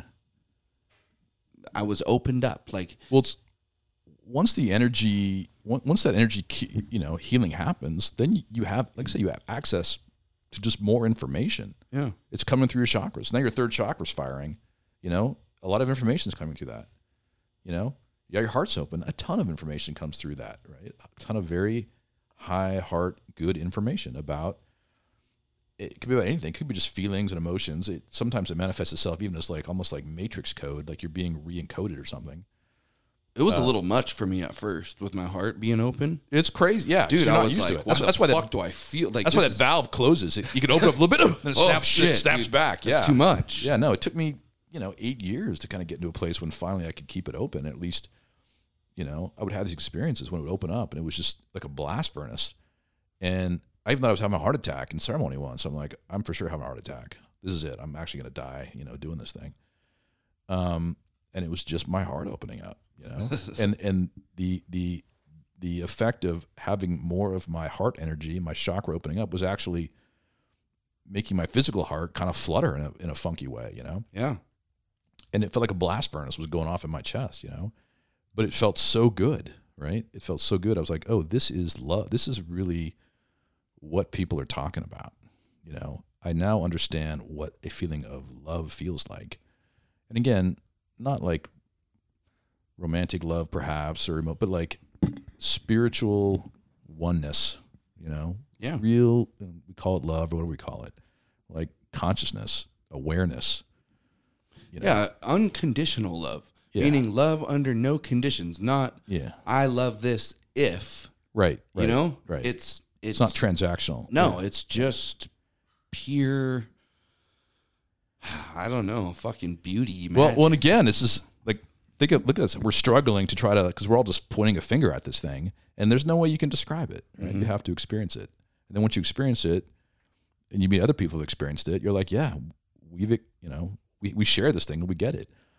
And then I ask myself, well, why is this going on now? Well, I do think that the shape of the world is in right now for us as humanity to evolve into the next step of whatever we're doing like more people need to wake up like we need to begin to operate out of this more heart and soul centeredness Mhm. because the current you know levels of kind of environmental destruction and just you know geopolitics and the fact we still have a bunch of nukes that could you know seem to we seem to keep coming around to you know uh, wars War. and destruction over and over again and now we're getting squared up with China for no reason that I think makes any sense right the machine is still working Mm-hmm. um, uh, you know, it's got to change.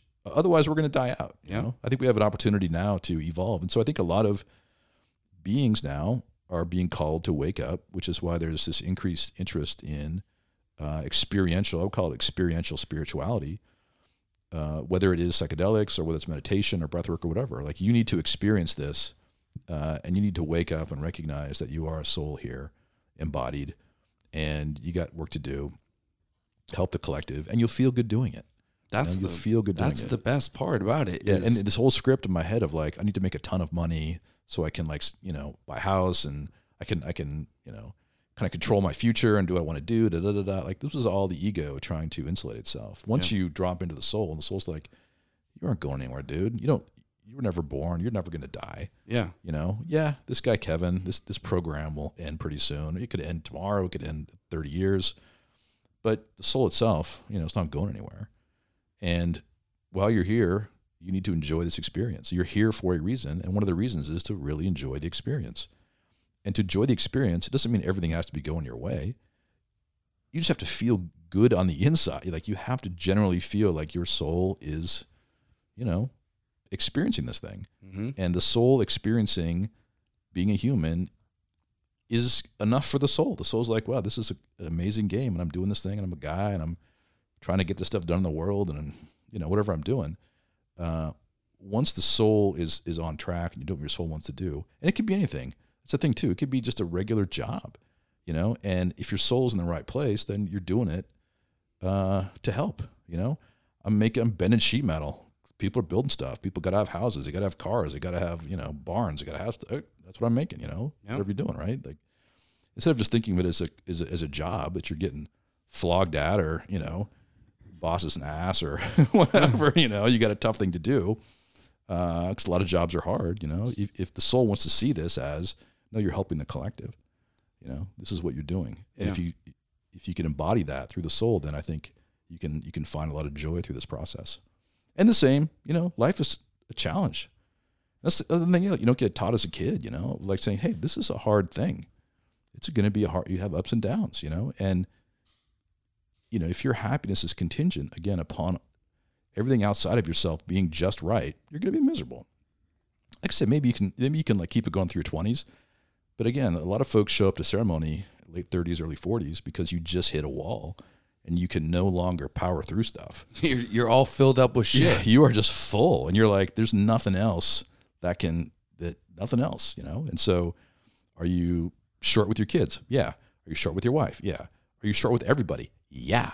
Do you just want to get the fuck out of every? Just, let me go in the garage and just like whatever, do what I'm doing in the garage. Just leave me alone. you Yeah. know? You're just full. Get emptied out, right? Yeah. This work empties you out, and then your soul can come in, and then the soul can manage it all, you know, in a way that's different. I agree. And I know that some people will think like, you know, I've heard it before. Oh, you're into doing drugs, Yeah. and it's like, oh, no. And if you ever thought that drinking ayahuasca would be a fun thing to do at the bar or at, at your homie's Yeah. party, Yeah. you got you're gonna have another thing coming, right? Yeah, it's it's a different experience. It's it's it's hard work. You It know, is. It's work of the soul, and it's not. I wish it could be easy. Of course you do. I mean, you know, the the ego goes into ceremony wanting unicorns and rainbows. You know, Yeah, and oftentimes that's not what you get. You get, you know, you get like scalded from the inside out. you yeah, know? really, like you know, it, it invariably. So we usually do do two ceremonies, Friday and Saturday. You know, and you know, almost always uh, after Friday's ceremony, a handful of folks come up. They're like, like, look, I, I just don't think I should do Saturday. I, I'm not, fe- you know, no, no, no. And I'm always like, look, y- you're halfway through. Mhm. Like, you got to do like, don't you know, if you know, if you're gonna do it, you got to do it the whole way. You're gonna climb the mountain, you got to climb the top. You know, don't quit halfway up. Uh, because you have to get through that because eventually once all that crap is released out of your system you know then you do feel better. You'll reap Right. the rewards of climbing Yeah. that mountain. and you feel great. And so, like I said, we just finished ceremony uh, last night, and this you know went through the process today, and everybody you know everybody comes in the same, tight faced, furrowed brow. You know, you hug people and they're kind of like stilted and stiff, you know. And Mhm. a lot of the dudes don't even want to hug. They're just like, "What are you hugging me for?" You know, you know. And I was the same way. I was exactly the same. I'm like, this is weird, you know.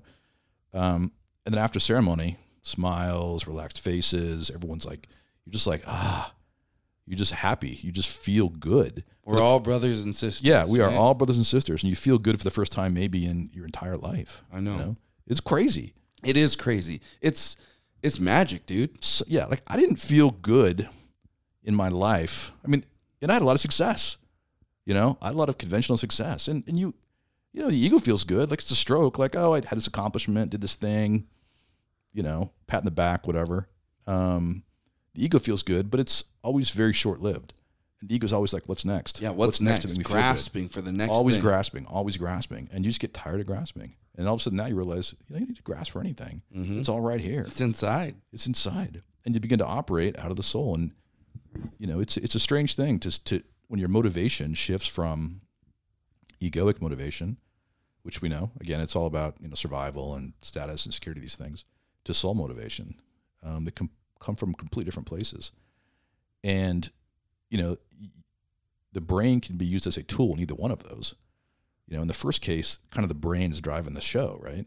The second case, you know, the brain is at the service of the soul. And so the problems you're solving are the problems that your soul wants you to solve. Mm-hmm. And the thing I've noticed is that like it's still hard. Like doing this job is hard, but it it just flows so much easier. It flows a thousand times easier than when I was trying to do anything else in my life where I was trying to basically will it into existence. Yeah. You know, you, you can do that. You can will stuff into existence, but it takes a toll Yeah. you know uh, this you know it, it it just flows in a way that it's hard to even describe and things show up in the right time and schedule kind of takes care of mm-hmm. itself and i'm just always amazed at Everything just because the brain the, the mind is always like oh man this this person canceled here this is a guy like you get you know tied up in some of these like logistical issues or money issues or whatever if you just drop into the soul listen in listen to what your soul's telling you then things just seem to work out yeah. in a way they never did before. So that's that's that's like a practical benefit. You know? Yeah. it's really interesting. It is really interesting. That's the, that's where I always go back to. It's magic, man. Yeah, You- it if you really is. Yeah, Follow your heart. Like somehow the universe just aligns shit and Yeah. people and things, and it usually doesn't make sense at the time, yeah. but then it always works out. Yeah. The way that it was supposed to work out. The, the only caution I would say to that is when that saying of follow your heart. Like I remember when I was, you know, early on in the work, I was actually like, wait, these things people say actually have a meaning. Like, you know, follow your heart or put your heart into it, you Yeah. know, or be, you know, be more heartfelt. There's actually a thing that actually meant something, you know. Once your heart opens up, you're like, oh, I understand that's a thing. But I also realized that so much of what I thought my heart was telling me before was just my ego. Yeah. It was just my head, my ego. What you think you want. Yeah, what's your what's your emotions? This will make me happy. Mm-hmm. That's not what your spiritual heart wants. Yeah. That's not what your soul wants. You know, and the soul, let's say it communicates you through your spiritual heart. Again, not your physical heart, but your spiritual heart, which is in the middle of your chest. It's the energetic chakra point, right? You know, this is this is your soul communicating with you. So if you you gotta you you gotta first get in communication with that, and then that can lead you on the right track. Mm-hmm. but you know and depending on how much you want to suffer you can fight that you know and i fought it for a lot of years. And i suffered a lot you Yeah. know what's that what's that saying about uh you know the frog in the boiling pot right? Which is you know the frog jumps this pot of water it's cool frog feels great um, and then you know slowly the heat gets turned up on the pot and pretty soon the frog's like oh it's kind of warm in here still feel pretty good you know uh, it's like a sauna you know and eventually the water's boiling and the frog's are scalded you know. Uh, and it you know the, the temperature never changed enough for it to jump out until it was boiling right? Yeah. well that's what the universe you know again this is finger pointing kind of idea but the universe keeps turning the heat up on you. And if if your soul wants to go do something the heat is going to get turned up on your life and whatever's going to happen you're going to get a car wreck you're going to get a divorce you're going to lose all your money you're going to like till finally you're like oh I- need to jump out of this pot Yeah. you know and if you can learn to recognize when oh the water is starting to get warm i need to jump out of this pot Yeah. you know and that's the soul telling you but it's so hard to do why because the mind is like Yeah, but hey, I know that I need to change my job, I change my career. But I'm making a lot of money. But I've invested 20 years in this. But everyone's going to think I'm an idiot if I if I leave this. But but but but but all those things happen, right? Yep. So I, I think about that oftentimes, and I've talked to people about like, hey, if you have a sense, you know, whatever it is, relationship, career, life, whatever, and you know, when I ask people like, well, what do you want to do? You know, what, what's your soul want to do? And they're like, oh, well, I want to go. I say, oh, I want to like have an herb farm and like you know be an herb farmer or whatever. Yeah. And then they'll, they'll be like, but all those things I said, but I can't make any money, but but but but but but but but but but but. I'm like, stop right there. Like everything before the but. If you just do that, like give that your intention and attention, and that can manifest, and you'll feel good doing that. Everything after the but is just your ego, which is, you know, trying to it's trying to do its job of keeping you safe and secure, because again, it doesn't have access to that information, that higher information that that, that the heart and soul does. So. So even as yourself, and I find myself doing that all the time. Even now, I, I'll be like, I really need to do this, but, but, but, but, but, but, but. I'm like, Yeah. stop, do it. All the buts, just, just let them all go. You know, just tell the ego to take a break. If the soul's feeling pulled to do this, this is what the soul and the heart need to do, Yeah. and then everything else will follow from that. And it's always, it always is right, even if it's very hard. Yeah. Even if the ego hates it, you always feel better. You always feel in more alignment every time. I feel like most of the time it's not congruent with the mind. Totally. You know what I mean? Yeah. Like, Because again, like your experience is optimized for the evolution of the soul, not for the happiness of the ego. right. So the ego's like, "Heh, what? You want me to do? This is crazy. You know, just keep doing this. You know, the ego, and the soul's like, nope, taking a left turn. Huh. Deal. So tell me about uh, some of some of your favorite stories that you've witnessed. Oh, well, you know, my favorite story is just my own story Yeah. of going through this process of being like, really uh, having my entire life change. You know, um, and and and and I see that in other people now, particularly the you know men I work with, right? Because I can see they're kind of stilted up the same way I was. Yeah. very much in their brain, in their in their thinking mind, very much just wrapped around the egoic concerns, trying to do the right thing for their family and their you know themselves, but just stuck basically um, in that compartmentalization, right? That that idea of like you know, I'm I'm had to turn off my emotions so much. You know, I was just this happened actually recently where I was talking to a guy who's a fisherman, right? Professional. He's a yeah, professional commercial fisherman, and every you know fishing season he's got to go out in the boat, and it's very dangerous, right? We've all seen you know whatever deadliest catch, you know, it's that's serious business, right? People drown, boats sink, hard stuff, right? So every time he kind of goes out to sea, it's like you know, it's kind of like um, you know going off to war. I guess you never never know if you can come back, never know if you can catch any fish, whatever. It's a hard life, um, and to do that, he just has to compartmentalize so much, you know. And then what he realized was when he came back, he was just he became so he just couldn't pull himself out of it. So pretty soon he couldn't, you know, communicate with his wife. He couldn't communicate with his kids. You know, he just, you know, ultimately was like, you know, I just want to be at sea more. Yeah. You know, probably in away from all this. And th- this happens, you know, you know, when I was, you know, working, like one of the ways I dealt with my own anxiety and depression was to become a workaholic, which is really the best addiction because if you're a workaholic, at least you have like a roof over your head and you got a nice car, right? Yeah. so it's still an addiction, but it's the best kind to have, right? Anyway, uh, it's easy to do that and just become addicted to work because you don't, you know, you can compartmentalize, right? Yeah. And just watching his experience, and, he- and he's emblematic of like tons of people I've worked with who all of a sudden realize, oh, I'm, I'm so closed off, I'm so miserable. My soul has let, like the ego has no interest in doing ceremony work, but the soul kind of drugged me here. I don't even know why I'm here. Uh, and then after the weekend, it's just like, wow, you know, my heart is open. Kind of experience you had. Yeah. You know, you're just like, I realize something is here. I feel, I'm feeling love for the first time in a long, long time. You know, there, there's a path forward to dealing with my relationships and my family and to feel good. Yeah. There- There's a way for me to feel good here and still do everything I'm doing. I can still do my career, I can still do everything, but I, I am going to feel good. And that has a reverberation, kind of knock on effects all throughout your entire life, you know. Um, spiritual teacher Ram Dass, right? He once said that uh, you know, the best thing I can do for you is work on myself. Mm-hmm. And I really do. At the time I heard that, I was like, ah, it's kind of selfish, you know. It's kind of like a selfish way to look at the world, but looking at now, I'm like, that's exactly true. Because if you can wake up, right, call your soul back, and really be more soul centered in this in this human existence, that has re- shocks and reverberations throughout your entire community, Yeah. the entire world, right? And so that's important. You know, that's important. And and this thing we're trying to do, which is to help people wake up, is super important. So the biggest kind of things I've seen are people on that path who have who have woken up, you know, and their lives have changed dramatically.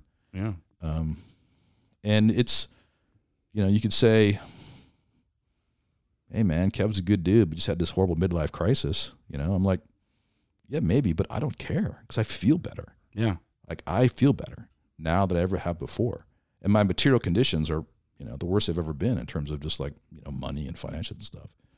Um, I just feel it'll be okay, right? It'll be okay. Yeah. I mean, you're you're like a success story too, right? Yeah. You know uh you came in i could just tell like you fit the profile i'm like and we weren't seeing a lot of um masculine say more masculine men i think in ceremony up until maybe i don't know a few years back a few years ago let's say um it's just kind of fringy obviously Yeah. um, but we're seeing more of that now. So you know, you came to the door with your background, jiu-jitsu, whatnot, whatnot. You know, steel worker, and uh, you know, you were just kind of like, this might be bullshit. We'll try it out. Yeah. But I, but I, I'm at the like, I'm at the end of the road here. Yeah. Pretty You know, much. I'm at the end of the road. So what do you got? What do you got to show me? Yep. You know, and then all of a sudden, pow, and then you were like, woof, yeah. wow, In in because even during the ceremony, I didn't even really notice anything happening yeah, other than everyone driving me fucking nuts. yeah, And Yeah. you know, as I look back, it's like, yeah, that was the thing is I had to start to feel other people that it, Yeah. that I'm not the only one around here, right? right, right, right, right. And uh and then when the next morning when we were doing integration circle yeah, and you played that Ottman song, yeah, never heard that song, don't know the lyrics, looking Yeah. in the book, and all of a sudden I start crying.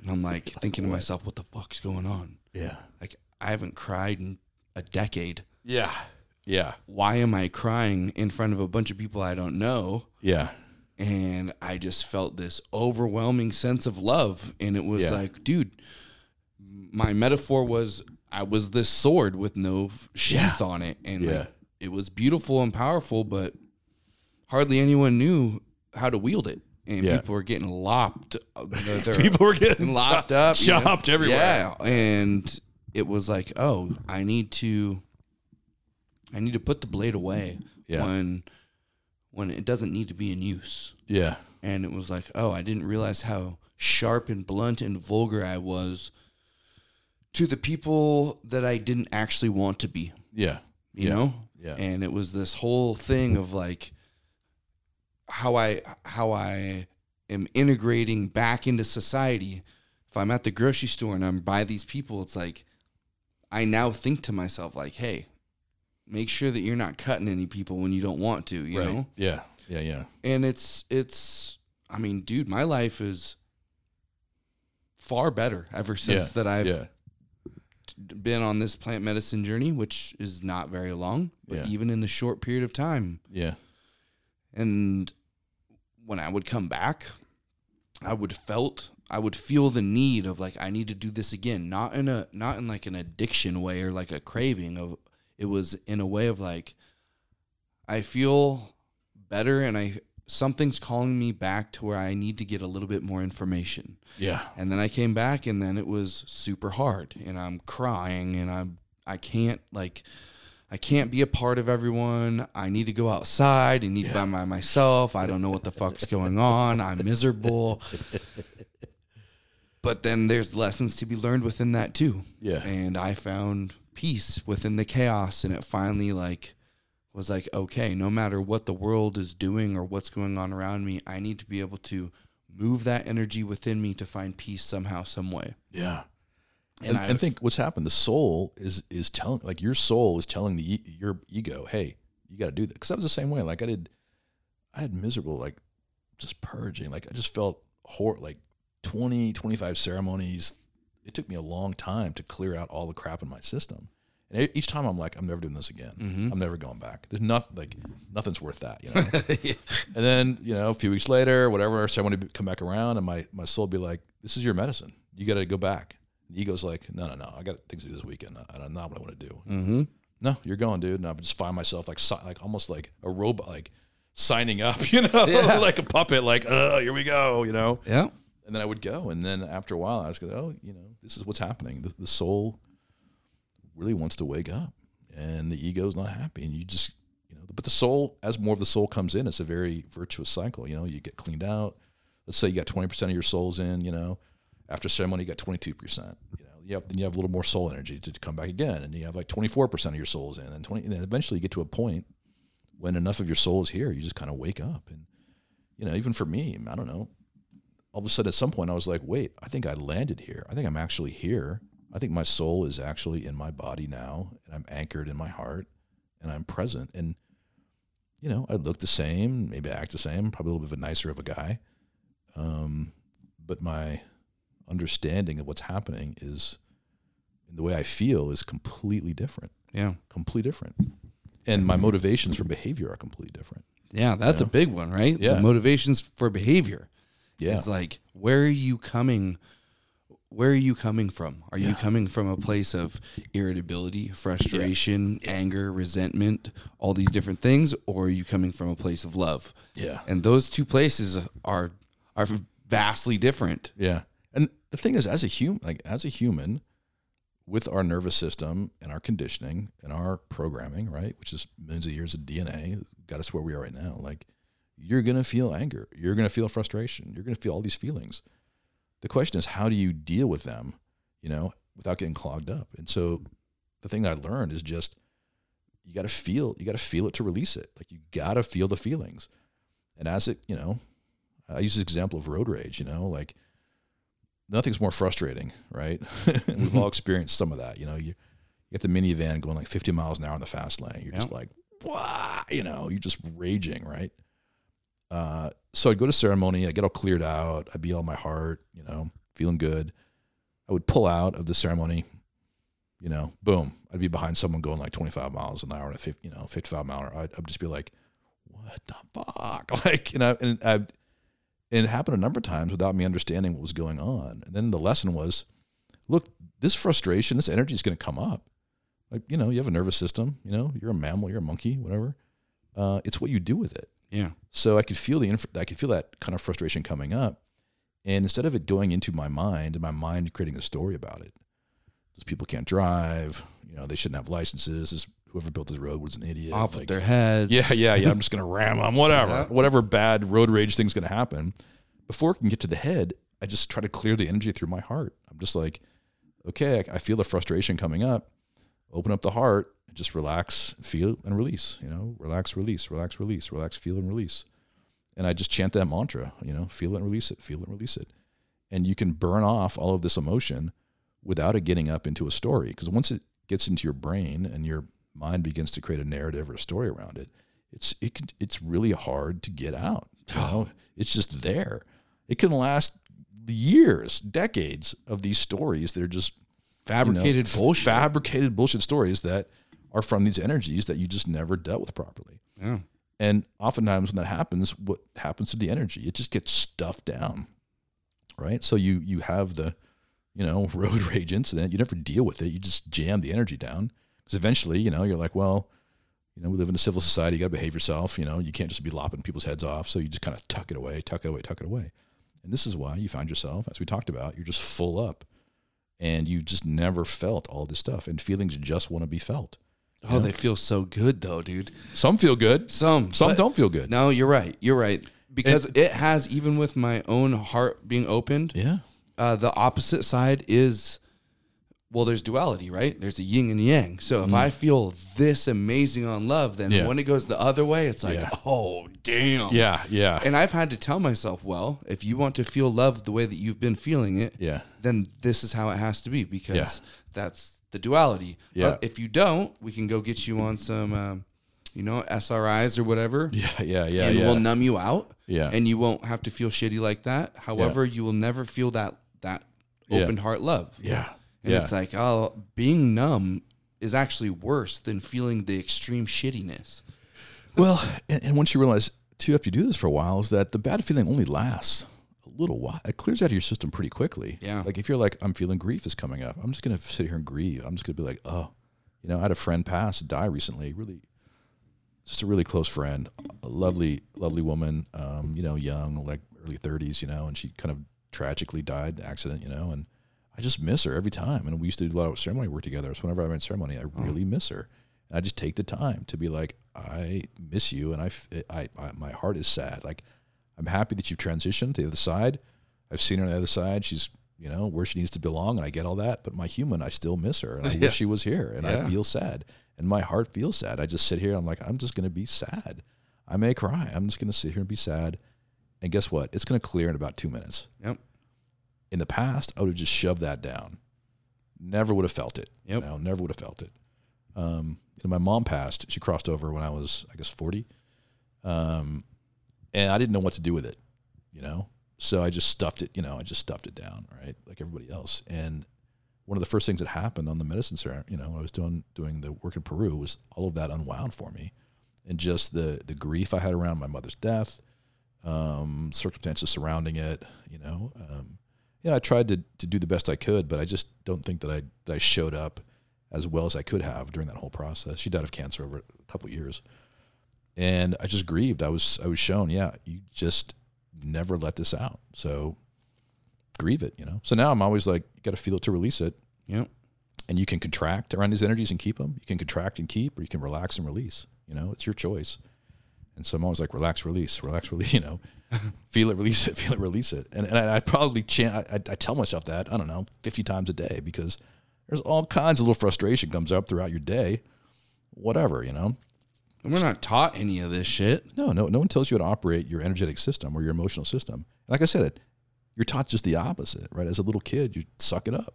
Yeah. You know, I'll give you something to cry about. Quit crying. I'll Yeah. give you something to cry about. was Kind of stuff, my right? dad told me all the time. You know, you want something to cry about? I'll give you something. to cry about. Exactly. So you're just you're trained to not operate that way. So you got to retrain yourself, you know, and then you just clearing that emotional state uh, gives more room in you then to bring your energetic system back online, which brings your heart back, and more of your soul energy then can come back into your body. Very cool. Yeah, it's a it's an amazing process. It's been a, quite a journey. And, um, you know, looking forward to see what happens in the future for sure. Yeah. Well, we're coming up on, I think like an hour and forty minutes. So You know, when when you first asked me, I was like, "What are we going to talk about?" Oh, you know, dude. I was like, "I was like, I can't. It's going to go like ten minutes." You know, I don't even know what we're going to talk about, but there's always shit to talk about. because once yeah, you know, once you get going, yeah, well, part of it's the chakra system. Somewhere this information is coming through. is yeah. coming through because Yeah, even all the shit that I've said, all the shit that you said, it's not like you rehearse that throughout the day, you know? It- No, no. And I, in fact, I kind of forgot about this until you pinged me a few days ago, and I was like, "Oh yeah, you know, I was going to do that." And I dropped in and I was like, "Yeah, this needs to happen." And I can, you know, I've been trying to operate even now because I just came out of ceremony, so my heart's wide open, right? So I'm just really trying to like be in that heart energy and just say, "Let's flow this from the higher self," because the ego is like, "Oh, dude, you're going to go on." You know, other people are going to hear this. Like, what are the, you know, the ego's like, really? Oh man, uh, you know, oh yeah, what? You know, Yep. so that's the ego, but the soul's like, yeah, drop into it. This is what needs to happen. Feel good, you know, be in your body, open your heart. If you start to feel that, and you kind of that, feel it, feel it, release it, feel it, release it. Yeah. So if anyone's out there who would like to uh, facilitate in an ayahuasca ceremony, feel free to get a hold of me. Um, I will put all of our links in the show notes below. I will also put Kevin Yeah, his show notes or his links so you can directly get a hold of him as well. Um, if you feel that any of the information that we have shared with you is a value, please share this podcast. I don't pay for advertisement or marketing or commercials. I would rather just be have it be spread from word of mouth. yeah. So if you like it, please share it with your friends, and we will see you next week. Great, Tyler. Thanks a lot. I've been great. Uh, thanks for having me as a guest on your show. Absolutely, man. And it's been really an honor and a blessing to work with you, brother. I appreciate it. Appreciate it too. And I'll be back for a ceremony soon. Thanks. Later.